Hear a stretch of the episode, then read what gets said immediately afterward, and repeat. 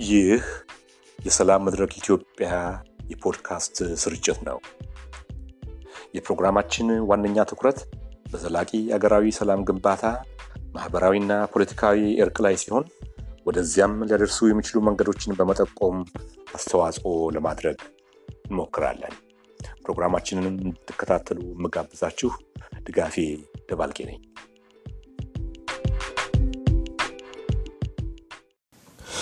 የዛሬው ፕሮግራማችን ትኩረት በጣና ሐይቅ ላይ እየተንሰራፋ የመጣው የእምቦጭ አደጋ ጉዳይ ነው። በገጽ አንድ ዝግጅታችን አጭር ሀተታ የምናቀርብ ሲሆን በገጽ ሁለት ደግሞ ከሁለት እንግዶች ጋር ያደረግነውን ቆይታ እናቀርባለን። ፕሮግራማችንን ትከታተሉ ዘንድ በትህትና የምጋብዛችሁ ድጋፌ ደባልቄ ነኝ። ይህ የሰላም መድረክ ኢትዮጵያ ነው። የዕለቱ ሀተታችን እነሆ። በጣና ሐይቅ ላይ የተከሰተውና ከጊዜ ወደ ጊዜ ይዞታውን እያሰፋ የመጣው የእምቦጭ አደጋ በእጅጉ ከአሳሳቢ ደረጃ ላይ መድረሱን ጉዳዩን በቅርብ የሚከታተሉ ምሁራንና ተመራማሪዎች ማሳሰባቸውን ቀጥለዋል። ይህ አደጋ ሁሉም ባለድርሻ አካላት አቅማቸውንና እውቀታቸውን በቶሎ አቀናጅተው እልባት ካላስገኙለት የሀገሪቱ ዋነኛ የውሃ አቅም የሆነው የጣና ሐይቅ ከማያገግምበት ደረጃ ላይ ሊደርስ እንደሚችል እኒሁ ምሁራን ስጋታቸውን ይገልጻሉ። ለምሳሌ እንደ አውሮፓውያን አቆጣጠር በ2017 በጉዳዩ ላይ በርካታ ስራዎችንና አመላካች ጽሑፎችን ያቀረቡት በካሊፎርኒያ ዩኒቨርሲቲ የሥነ ሕይወት ተመራማሪ የሆኑት ዶክተር ሰለሞን ክብረት በ Conversation ለተባለ የምሁራን የድረገጽ ህትመት የጣና ሐይቅ ከእምቦጭ አረም በተቃጣበት ጥቃት እየተሸነፈ ይመስላል በሚል ርዕስ በእንግሊዝኛ ቋንቋ ባስነበቡ ጽሑፋቸው የአደጋውን አሳሳቢነት እንዲህ ሲሉ ይገልጹታል። በሁለት ዓመት ውስጥ ብቻ አረሙ ከ20 ሺህ ሄክታር በእጥፍ ማለትም ወደ 40 ሺህ ሄክታር ተስፋፍቷል። የአረሙን መስፋፋት ይበልጥ ካባባሱት ምክንያቶች ውስጥ አንዱ ወደ ጣና የሚፈሱ ወንዞች ይዘውት የሚመጡት ደለል የውሃውን ጥራት ዝቅ ከማድረግ ባሻገር ለእምቦጭ መስፋፋት አመቺ ሁኔታን ፈጥሯል ብለዋል። ዛሬ በዓለማችን የአንድ ጠርሙስ ውሃ ዋጋ እኩል መጠን ካለው ነዳጅ በበለጠ ዋጋ እየተሸጠ ካለበት ደረጃ ላይ ተደርሷል። ይህ ማለት ደግሞ ከሕዝብ ብዛት በከፍተኛ ሁኔታ መጨመርና ዛሬ በዓለማችን ላይ አደጋን የጋረጠው የአየር ለውጥ ችግር ሲጨመርበት ወንዞች ሐይቆችንና ሌሎች ለሰው ልጅ ፍጆታ የሚውሉ የውሃ ምንጮችን የምናይበትና የምንንከባከብበት መንገድ ከተለምዶ ለየት ባለ መሆን እንዳለበት የግድ ይለናል። ወንዞች፣ ሐይቆችና የውሃ ምንጮች ባለንበት ዘመን ስትራቴጂያዊ ሀብቶች ናቸው። ይህንን ደግሞ ከኢትዮጵያና ከኢትዮጵያውያን በበለጠ አበክሮ ሊያውቅና ሊገነዘብ የሚችል አይኖርም። የኢትዮጵያ ወንዞች አባይን ጨምሮ ድንበር ተሻጋሪ ናቸው። ይህ ማለት ደግሞ የተፈጥሮ ጸጋ ኢትዮጵያውያንን ከጎረቤቶቻቸው ጋር ያላቸውን የውሃ ሀብት ይካፈሉ ዘንድ የግድ ብሏቸዋል። ከጎረቤት ሀገሮች ጋር መካፈሉ እንዳለ ሆኖ የሐይቆችንና የወንዞችን ጤንነት እንደ አገር ደህንነት በመመልከት ተገቢውን እንክብካቤና ጥበቃ ማድረግ በእጅጉ አስፈላጊና ለነገ የሚባል ጉዳይ አይደለም። ምንም እንኳ ዓለማችን 70 percent ገጽታዋ በውሃ የተሸፈነ ቢሆንም ከዚህ ውስጥ 2.5 percent ኡ ብቻ ነው ለጠቀሜታ የሚውለው። የተቀረው ጨዋማ በመሆኑ ለፍጆታ የሚውል አይደለም። ስለ ውሃ ሀብት አጠቃቀም ስንናገር ይህንን እውነታ ከግምት ውስጥ ማስገባት ትልቅ ፋይዳ ይኖረዋል። ባለፉት ጥቂት ዓመታት በጣና ሐይቅ ላይ የተከሰተውን የእምቦጭ አደጋ ለማስወገድ የተለያዩ ሙከራዎች ሲደረጉ ቆይተዋል። አሁንም እየተደረጉ ናቸው። ጉዳዩ ያሳሰባቸው ዜጎች ሸሚዛቸውን ጠቅልለው ከእምቦጭ ጋር በእጃቸው ግብ ግብ እየገጠሙ ናቸው። ይሁን እንጂ ከችግሩ ውሎ ማደርና መስፋፋት የተነሳ በእጅ አቅም ብቻ መፍትሄ የሚያገኝ አልሆነም።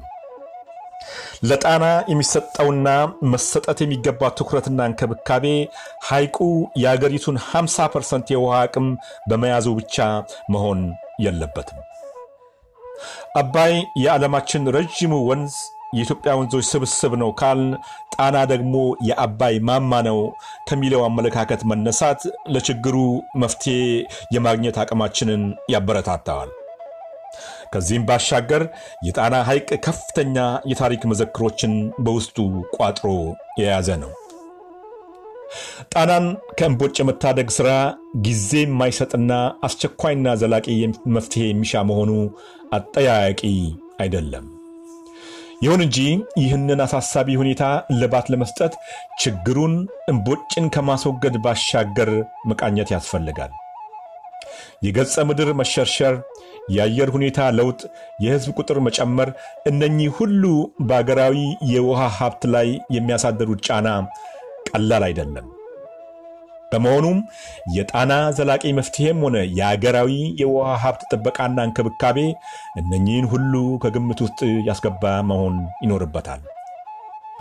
ጣናን ለመታደግ በአገር ውስጥም ሆነ በውጭ ያሉ ዜጎችና ባለድርሻ አካላት ሁሉ ዝግጁነታቸውን አሳይተዋል፣ እያሳዩም ነው። ይህንን ዝግጁነት አቀናጅቶ አስተባብሮና መልክ አስይዞ የመምራቱ ኃላፊነት ግን በሁሉም ደረጃ ያሉ የመንግሥት አካላት መሆን ይኖርበታል። ጣናን የመታደግ ሥራ አገራዊ ፕሮጀክት፣ አገራዊ ዘመቻ መሆን ይኖርበታል። በዚህ ጉዳይ ላይ የጣና ሐይቅ ያለበትን ሁኔታ እንዲያስረዱንና ሐይቁን ከዚህ ከተጋረጠበት አደጋ ለመታደግ ምን መደረግ አለበት በሚሉት ጉዳዮች ላይ ሙያቸውንና የሥራ ልምዳቸውን መሠረት አድርገው እንዲያብራሩልን ሁለት እንግዶችን ጋብዘናል። ዶክተር ስለሺ ጌታሁን የውሃ ሀብት ልማት expert ሲሆኑ በአባይ ተፋሰስ ሀገሮች የውሃ ሀብትና የአየር ጸባይ ተመራማሪ ናቸው። በየጊዜው የሚከሰቱ ለውጦች በመሬትና በውሃ ላይ የሚያደርሱትን ጫና የመመዘንና የመመተር ስራም ይሰራሉ። ዶክተር ስለሺ በ information science በ bachelor's of science ዲግሪ ከአዲስ አበባ ዩኒቨርሲቲ የተመረቁ ሲሆን የ master's of science በ hydroinformatics ኔዘርላንድስ በሚገኘው ከተባበሩት መንግስታት የትምህርት ሳይንስና ባህል ድርጅት ዩኔስኮ የውሃ ትምህርት ኢንስቲትዩት አግኝተዋል። የዶክትሬት ዲግሪያቸውን ደግሞ በ integrated modeling በመሬትና ውሃ ሀብት ጥናት በኔዘርላንድስ ከሚገኘው የዴልፍት ቴክኒካል ዩኒቨርሲቲ አግኝተዋል። ዶክተር ሰለሞን ክብረት በካሊፎርኒያ ዩኒቨርሲቲ የሥነ ሕይወት ከፍተኛ ተመራማሪ ሲሆኑ የመጀመሪያና ሁለተኛ ዲግሪያቸውን በአዲስ አበባ ዩኒቨርሲቲ በሥነ ሕይወት ዘርፍ አጥንተው ተመርቀዋል። ሦስተኛ ዲግሪያቸውን ደግሞ በአውስትራሊያ ኒው ኢንግላንድ ዩኒቨርሲቲ አጠናቀዋል። በሁለት ዓለም አቀፍ ጆርናሎችም በተባባሪ editor ነት ያገለግላሉ። በውጭ ሀገር በሚኖሩ ኢትዮጵያውያን ፈቃደኞች የተቋቋመው ዓለም አቀፍ ጣናን መልሶ የማቋቋም ማህበር ሰብሳቢ በመሆንም ይሰራሉ። ሰተው የእምቦጭ አደጋ ለመዘርዘር እና መፍትሄውንም ከሙያችሁና ከስራ ልምዳችሁ አኳያ ለማጋራት ፈቃደኛ ሆናችሁ በሰላም መድረክ ኢትዮጵያ ስለተገኛችሁ ምስጋናዬ ከፍ ያለ ነው። የጣና እምቦጭ ጉዳይ ከተከሰተ እና ከታወቀ ይኸው ሁለት ዓመት አልፎታል። በዚህ ሁለት ዓመት ውስጥ እምቦጩን ለማስወገድ የተለያዩ ሙከራዎች ሲደረጉ ቆይተዋል። ይሁን እንጂ እስካሁን ለችግሩ ዘላቂ መፍትሄ መስጠት አልተቻለም። ምን ተሰርተዋል፣ ምን አልተሰራም ወደሚለው ዝርዝር ጉዳይ ከመሄዳችን በፊት በተደጋጋሚ የምንሰማው አገላለጽ አለ። ይኸውም ጣና ታሟል የሚል ነው። ከሙያቸው አኳያ አንድ ወንዝ፣ አንድ ሐይቅ ታሟል ስንል ምን ማለታችን ነው? የሐይቅ ህመም ምን ይመስላል? የህመም ውስጥ ጥቃት ማን ነው? የሚሉትን ጥያቄዎች መልስ በመስጠት ብንጀምር። ዶክተር ሰለሞን ከርሶ ልጀምር። እሺ፣ አመሰግናለሁ ድጋፌ ይህን ፕሮግራም ስላዘጋጀ። ጣና ታሟል ሲባል በነገራችን ላይ ሁለት ከአምስት ዓመትም በለጠው ይሄንን የጣና ህመም አክኖሎጂ ተደርጎ ወደ ስራ ከተገባ almost አምስት ዓመት ሊሆነው ነው። ምን ማለት ነው? አንድ ሀይቅ ታሟል ማለት ብላ ያነሳው ጥሩ ጥያቄ ነው እንደ መነሻ። አንድ ሀይቅ ታሟል ወይም አንድ የውሃ አካል ታሟል የምንለው ያለው የ ecosystem ወይም ደግሞ የስርዓተ ምህዳር ጤነኛ ስነ ምህዳሩ ሲናጋ ነው። ይሄ ምን ማለት ነው በተለምዶ ይሰጣቸው የነበሩትን የጥቅሞች መስጠቱ የመስጠት ሂደቱ ሲስተጓጎል ወይም ባህሪያቱ የዛ ሀይቅ ባህሪ እየተቀየረ ሲመጣ ለምሳሌ የውሃው መጠን ሊሆን ይችላል በውስጡ ያለው ንጥረ ነገር መጠን ሊሆን ይችላል ወይም ደግሞ በዙሪያ ያሉት የተለያዩ እንስሳት እና ተክሎች አይነት ባህሪ እየተቀየረ ሲመጣ ሊሆን ይችላል። ስለዚህ አጠቃላይ ኢኮሲስተሙ ሲቀየር አንድ ሀይቅ የጤነኝነት ሀይቁ ጤነኝነቱን እያጣ ነው እንላለን። ይሄ ecosystem ኡ ሲቀየር ስንል ምን ማለት ነው የሚለውም በጣና እንደ መነሻ አድርገን ማየት እንችላለን። ለምሳሌ ጣና ከዚያ በፊት ሰጣቸው የነበረው የአሳ ሀብት አለው በዙሪያ ያሉ የተለያዩ plant ኦች አሉ የሚበቅሉት። የውሃው quality አለ። እነዚህ ሁሉ እነዚህ ባለፉት አመታት ውስጥ ተቀይረዋል። ለምሳሌ የአሳ ምርቱ ከሰባ percent በታች ቀንሷል። አሁን ይሄ አሳዎቹ እንዳይኖሩ ያደረጋቸው ወይም የአሳዎቹን ህይወት ያስተጓጎለው ነገር ምንድን ነው የሚለውን ጥያቄ ያስነሳል። ሌላው አዲስ የሆነ አረም ወይም አዲስ የሆነ ተክል በሀይቁ ሰሜንና ሰሜን ምስራቅ ክፍል አካባቢውን በመውረር በዛ አካባቢ ያሉትን ሌሎች እንስሳትን በመግደል እንግዲህ እንስሳት ስንል አሳዎችን ወይም ደግሞ ውሃ ውስጥ የሚኖሩ የተለያየ ነፍሳትን ማለታችን እነሱ በመግደል የሀይቁን ስርዓተ ምህዳር አናግቶታል ያ ብቻ አይደለም። ይሄ አዲስ ተስፋፊ የሆነ አረም የውሃውንም መጠን በመቀነስ ከፍተኛ የሆነ ተጽዕኖ ሀይቁ ላይ ያሳድረዋል ስለዚህ አንድ ሀይቅ ታሟል የምንለው ይሰጠው የነበረውን ስርዓተ ምድሩ ያሳየው የነበረውን ባህሪ ሙሉ ለሙሉ እየተቀየረ ሲመጣ ታሟል የሚለውን ስም ይሰጠዋል ከውሃው ጥራት አንጻር ከዛሬ ሰባት ዓመት ከዛሬ አስር ዓመት በፊት የነበረው የውሃ ጥራት እና አሁን ያለው የጣና ሀይቅ የውሃ ጥራት ብታየው ሁለቱ ከፍተኛ የሆነ ልዩነት አለው። አሁን የጣና ሀይቅ turbid የሆነ ውሃ እየሆነ ነው። ይሄ ማለት ምንድን ነው በውስጡ ብዙ ንጥረ ነገሮችን ብዙ ቆሻሻዎችን ብዙ sediment የያዘ ውሃ ልክ እንደ ወደ ጎርፍ ውሃነት እየተቀየረ ነው ያ በውስጡ ያሉትን የሚኖሩትን የተለያዩ እንስሳት ላይ ተጽዕኖ ያሳድራል። በውስጡ የሚኖረውን ይሄ መስተጋብር በተለያዩ ነፍሳት መካከል ያለውን መስተጋብር ያዛባዋል። ያም ሀይቁ ውስጥ የሚኖሩ የተለያዩ እንስሳትና ተክሎችን በመጉዳት በሀይቁን ወደ በፊት ይሰጥ የነበረውን ጥቅም እንዳይሰጥ ያደርገዋል። ስለዚህ ጣና ሀይቅ ላይ የሚሆነው ይሄ ነው። የተለያየ የዚህ ምንጩ ምንድን ነው ስንል በኋላ በውይይታችን እናነሳቸዋለን። ግን ይሰጥ የነበረውን ስነ ምህዳራዊ ይዘት ያለው መስተጋብር ያ በመናጋቱ ሀይቁ አሁን ታሟል የሚለውን ስም ለመሰጠት በቅተዋል ዶክተር ስለሺ በዚህ ላይ የሚጨምሩት አለ? እንደው አጠር አመሰግናለሁ በቅድሚያ። ወደዚህ ስለጋበዝከኝ። አሁን ዶክተር ሰለሞን እንዳለው እንግዲህ የውሃው መጠንና ጥራት ሰው ሊጠቀምበት ለማህበራዊም ሆነ ለተለያዩ አገልግሎቶች ሊያውለው በሚችለው መልኩ አለመገኘቱ ታሟል ሊያስብለው ይችላል። ይህ እንግዲህ የስነ ምህዳር ቀውስም የአሳም ለእርሻም ለሰው ልጅ ፍላጎት ለመጠጥም ለዚህ ለመዋኘትም ለመዝናናትም የመሆን በጥራትም በብዛትም ችግር ሲገጥመው ታሟል ወደሚለው ማዘንበል ይቻላል። ዶክተር ሰለሞን ቅድም እርስዎ ሲናገሩ ምንጩ ምንድን ነው ከየት ተነሳ የሚለውን ነገር እንመለስበታለን ብለዋል። ምናልባት ርቀን ከመሄዳችን በፊት በዛ ጉዳይ ላይ ትንሽ አንድ ሁለት ደቂቃ ብናጠፋና ምንጩ ምንድን ነው ወደሚለው ብንሄድ። አዎ ምንጩ እንግዲህ አንድ ነገር ችግርን ምንጩን ካላወቅ ሙሉ ለሙሉ ችግሩንም ለችግሩ መፍትሄ ለመፈለግም አስቸጋሪ ይሆናል። ስለዚህ ምንጩ ምንድን ነው የሀይቁ እነዚህ ባለፉት ሰባት ወይ ባለፉት አስር ዓመታት ምንድን ነው እየሆነ ያለው? እዚህ ደረጃ ያደረሰውስ ነገር ምንድን ነው የሚለውን ማየት ያስፈልጋል። የመጀመሪያው የችግሩ መንስኤ የሚመስለኝ እኔ በዙሪያ ያለው የሀይቁ ተፋሰስ ከላይኛው ጉና ጀምሮ ያለው የሀይቁ ተፋሰስ ከጊዜ ወደ ጊዜ የመራቆት አደጋ ገጥሞታል።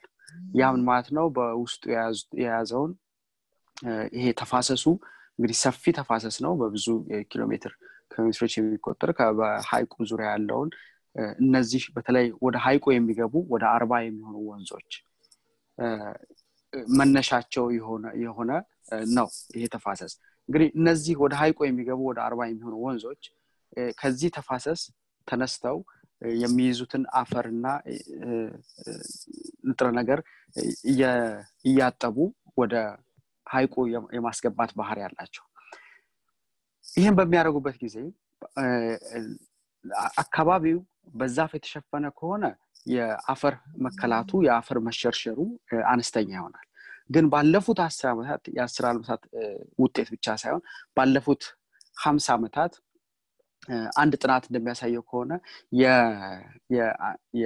የደን ሽፋኑ በነዚህ በጣና ተፋሰስ አካባቢዎች አሁን ያለው ሁኔታ ሰላሳ percent ብቻ ነው። ወደ ሰባ percent የሚሆነው የደን ደኑ ተመናምነዋል። ይሄ ወደ ምን ያመራል? እነዚህ ወንዞች ከሃይላንድ ወይም ከከፍተኛ ቦታ እንደመነሳታቸው አፈሩን በቀላሉ ይዘውት ወደ ሀይቁ የመግባት እድል ፈጥሮላቸዋል። ስለዚህ ዛፎች የተለያዩ ተክሎች በሚኖሩበት ጊዜ አፈርን ቆንጠው በመያዝ አፈሩ እንዳይሸረሸር ይጠብቁታል። ግን ደኖች ወይም የተለያዩ ተክሎች በሌሉበት ሁኔታ ደግሞ ዝናብ በሚዘንብበት ጊዜ እነዚህ ዝናብ እነዚህ ወንዞች ከፍተኛ የሆነ ከከፍተኛ ቦታ ላይ እየተንደረደሩ የሚወርዱበት ጊዜ ከፍተኛ የሆነ አፈር ይዘው ይወርዳሉ። ያን አፈር በሙሉ ወደ ሀይቁ ያስገባሉ። ስለዚህ ሀይቁ አንደኛ የተጋረጠበት ችግር ምንድነው? ደለል የደለል መከማቸት ነው ደለሉ ብቻ አይደለም ምክንያቱ። የደለሉ ከደለሉ ጋር አብሮ ታጥሞ የሚመጣው እነዚህ የሀይቁ ተፋሰሶች ላይ ባለፉት ሰላሳ ዓመታት ከፍተኛ የሆነ የእርሻ መስፋፋት አለ። ያ ወደ ምን እንዲከተል አድርጓል? ገበሬዎቹ የተለያዩ የሆነ ማዳበሪያ ይጠቀማሉ። ያ ማዳበሪያና ይሄ የእርሻ መስፋፋት ከአነስተኛ የደን እና የተክል ሽፋን ጋር አብሮ ሲቀናጅ ምንድን ነው የፈጠረው ወንዞቹ በተለይ በክረምት ወራት የሚያጥቡት የገበሬውን ማዳበሪያ እያጠቡ ወደ ሀይቁ የማስገባት ሁኔታ ተፈጠረ። ስለዚህ ሀይቁ በፊት ከነበረው ይዘት ከፍተኛ የሆነ የ water quality ወይም ደግሞ የውሃው ጥራት እክል ገጠመው። ከፍተኛ የሆነ እነዚህ ንጥረ ነገሮች ከተፋሰሱ እየታጠቡ ወደ ሀይቁ በሚገቡበት ጊዜ የሀይቁ የንጥረ ነገር መጠን በሚጨምርበት ጊዜ የተለያዩ ሀይቁ በፊት ያልነበሩ ግን አሁን ሀይቁ ባህሪው በመቀየሩ ንጥረ ነገሩ በመቀየሩ ምክንያት ለሌሎች የተለያዩ አረሞች ምቹ ሁኔታ ፈጠረ። ከነዚህ አረሞች ውስጥ አንዱ እና በደንብ ለአካባቢው ጥሩ ሁኔታ የፈጠረው እንቦጭ ነው። ስለዚህ የእንቦጭ መስፋፋት ለእንቦጭ ትልቅ ሁኔታ የፈጠረለት እነዚህ ከላይ ታጥበው የሚመጣው የአፈር የኒውትሪንት ወይም የንጥረ ነገር መጠን እነዚህ የወንዞቹ መግቢያ ላይ በጣም የሚገርመው ደግሞ እንቦጩ መጀመሪያም የታየው እየተስፋፋም ያለው እነዚህ በእነዚህ በወንዞቹ መግቢያ ላይ ነው። ሀይቁ ወደ ሀይቁ በሚገቡበት የወንዞቹ አፍ ላይ ነው በብዛት እየተስፋፋም ያለው። እና ይሄ የሚያሳየው ምንድን ነው ንጥረ ነገሮቹ ለእንቦጩ ጥሩ የመራቢያ የመስፋፊያ እድል እንደፈጠሩለት ያሳያል። ያ ብቻ አይደለም ባለፈው ዓመት የታተመ የባህርዳር ዩኒቨርሲቲ ያደረጉት ጥናት የሚያሳየው ምንድን ነው ምንድን ነው ለእንቦጩ መስፋፋት ዋና limiting factor የሆነው ምንድን ነው እንደው የሆነ ከሚያስፈልጉት ለእንቦጩ ከሚያስፈልጉት ንጥረ ነገሮች ውስጥ በዋነኝነት ያንን ንጥረ ነገር ባያገኝ እንደው ይሞታል የሚባለው የትኛው ነው? ዋናው ንጥረ ነገር ለእንቦጩ መስፋፋት ትልቅ አስተዋጽኦ ያደረገው ብለው ያደረጉ ጥናት እንደሳን ፖታሽየም ነው። ይሄ ፖታሽየም የሚባለው ንጥረ ነገር ደግሞ በብዛት የሚገኘው እንደምታውቁት በማዳበሪያ ውስጥ ነው። ስለዚህ ይሄ ከላይኛው ተፋሰስ እየታጠበ ወደ ሀይቁ የሚገባው የደለል መጠን እና አብሮ ንጥረ ነገሮቹ የሚገቡት የሀይቁን ባህሪ በመቀየር ለእንቦጭ ተስማሚ ያደርጉታል ይሄ ብቻ አይደለም ሀይቁ የተጋረጠበት ችግር። ሀይቁ በዙሪያው ያሉ የተለያዩ ፕሮጀክቶች mega ፕሮጀክቶች አሉ። ከጣና በለስ ጀምረህ እንደገና ደግሞ በዙሪያው የተለያዩ ሆቴሎች ፋብሪካዎች irrigation ኦች የተለያዩ ስራዎች አሉ። እነዚህ ሁሉ የሀይቁ ላይ የሚያሳድሩት ተጽዕኖ አለ። ያ ተጽዕኖ ተፈትሾ የማስተካከያ እርምጃዎች ባለመወሰዳቸው የራሳቸው የሆነ impact አሳድረዋል። ከዚህ በተጨማሪ በሶስተኛነት የምገልጸው ነገር ምንድን ነው ፍሳሽ። ለምሳሌ በዙሪያ ያሉት ከተማዎች እያደጉ ነው። ባህርዳር ከተማ ጎንደር ከተማ እና ሌሎቹ በዙሪያ ያሉ ከተሞች እያደጉ ነው። እነዚህ ከተሞች በሚያድጉበት ጊዜ የፍሳሽ መጠናቸውም እየጨመረ ይሄዳል። በሚገርም ሁኔታ እነዚህ ከተሞች ፍሳሹን አጣርተው ወደ ሀይቁ የመላክ ቴክኖሎጂው አላዳበሩትም በዚህ ምክንያት አብዛኛው ፍሳሽ ከነዚህ ከተሞች የሚመነጨው ፍሳሽ ወደ ሀይቁ ሳይጣራ የመግባት አጋጣሚ ተፈጥሮለታል። ስለዚህ እነዚህ ሁሉ ምክንያቶች የሀይቁን ባህሪ እንዲቀይር እና የሀይቁን ጤንነት እንዲጎዳ አድርገውታል ባይ ነኝ። ዶክተር ሰለሞን አሁን ያነሱት ጉዳይ እንደው በ social media ውም በአንዳንድ የሚዲያ ገጾች ከምንሰማው ጣና ታሟል የሚለውን በጣም ዘለግ ባለ መልኩ comprehensive በሆነ መልኩ እያስቀመጡት ይመስለኛል። ይሄ ደግሞ የችግሩን ጥልቀት የሚያመላክት ነው። በእኔ እምነት የደን እጦት የማዳበሪያዎች ከዛ የተነሳ እየታጠቡ ወደ ሀይቁ የመግባት በየአካባቢ ያሉ mega ፕሮጀክቶች መስፋፋት እና environmental assessment environmental impact assessment የሚባለውን ነገር ያላካተቱ ይመስላል። ዶክተር ስለሺ ወደ እርሶ ልምጣ። ይሄ ችግር እንደው ዝም ብለን ጣና ታሟል ብለን ብቻ እንደው በህመም ቃል የምንገልጸው ሳይሆን የተደራረቡ ችግሮች ያሉት ይመስለኛል። እና እርሶ እንዴት ነው የሚያዩት ይህን ሁኔታ? ችግሩ ዝም ብሎ ቦጭን ማስወገድ ብቻ ሳይሆን ከዛም ሰፋ ያለ ይመስለኛል። እስቲ በዛ ጉዳይ ላይ የእሱን አስተያየት እንሰማ መልካም እንግዲህ ዶክተር ሰለሞን ገልጾታል። ችግሮቹ መነሻዎቹ በተለያዩ መልኩ ሊሆኑ ይችላሉ። በዋናነት እንደተጠቀሰው የመሬት መራቆት የደጋዎቹ ክፍል በተለይ ይዘውት የሚመጡት የደለል ብዛት የአፈርና የመሬት መሸርሸር የሰው ብዛትም እንደዚሁ በተለያየ መልኩ ህዝብ ቁጥር መጨመር በዛ አካባቢ ያለው እና የከተሞች እድገት ለዚህ ሁሉ ዋና አስተዋጽኦ ያደርጋል ከዚህ ጋር ተያይዞ መረሳት የሌለበት በእርግጥ of course የአየር ንብረት ለውጥ ነው። የአየር ንብረት ለውጥ አብዛኛውን ክፍል ለአረሞች ለመጤ አረሞች ተስማሚ እያደረገው ነው። በአፍሪካ በአብዛኛው ከደቡብ እስከ ሰሜን የተለያየ የእንቦጭ ብቻ ሳይሆን የተለያየ አይነት ዘር ያለው ወራሪ ቅጠሎች ወይም ደግሞ እንደዚህ invasive weeds የሚባሉ እየተሰራጩ ነው ያሉት እና ከዛ ውስጥ አንዱ ይሄ ነው እምቦጭ ነው። በዘለቄታ ያለው ችግር ላይ እምቦጩ ዋና ችግር አይደለም ምልክት ነው የሚሆነው። ያ ማለት ምንድን ነው የነገሮች ሁሉ መቀያየር ይዞት የመጣው አንድ ምልክት ነው። ይሄ ምልክት በአለም ላይ አምስት በጣም ወራሪ የሚባሉ ቅጠሎች አሉ እና ከዛ ውስጥ አንዱ ነው። ምናልባትም የተሻለ የሚባለው ነው የሚሆነው። ይሄ ግን እያደገ ሲሄድ ሌላ ችግሮች የተደራረቡ ሲመጡ ወደ ከፋ የሚሄድበት እድል እንዳለ ከጎረቤቶቻችን ከነ ኬንያም ከነ ኡጋንዳም የደረሰ ችግር ነው እና ወደ ብሉ ግሪን አርጌ የሚሉት ነገር አለ። ከዚህ ቀጥሎ ይሄ ችግር እየከፋ ሲመጣ ሊመጣ የሚችል አይነት ሁኔታ አለ እና እምቦጩን ማስወገድ አንድ ነገር ሆኖ ነገር ግን ከእምቦጩ በላይ ያሉ የመሬት ጥበቃ የተፈጥሮ ሀብት እንክብካቤ እነኚህ ቅድም የተነሱ ነጥቦችን የፍሳሾቹን ማረጋጋት የሚችል የመሬትና የአፈር ማቀቢያ መንገድ ላይ በትኩረት መሰራት ይኖርበታል። በትኩረት መሰራት ሲባል አንዱ ዋና ነገር ፖሊሲ ማውጣት ነው። እንደ እውነቱ ከሆነ በውሃና በውሃ አካላት ላይ ያለው የኛ ፖሊሲ በጣም ትላልቅ ነገር ላይ ብቻ ያተኮረ ነው። ያ ማለት ምንድን ነው አንድ ወንዝ ከወንዙ ጠርዝ ጀምሮ ምን ያክል ጥበቃ ይደረግለታል ቢባል ብዙ አይደለም። እንደዚ አይነት አመላካች ፖሊሲዎች የሉ ሰው እስከ ጫፍ ሄዶ ማረስ ይችላል የቻለውን ያህል የቻለውን ያህል ሄዶ መቆፈር ይችላል ውሃም ውስጥ ያለ ሳርም ይሁን ዛፍ ካለ ማውጣትና መፈንቀል ይችላል። ይሄ ጥበቃ በፖሊሲ ደረጃም ክፍተት አለበት።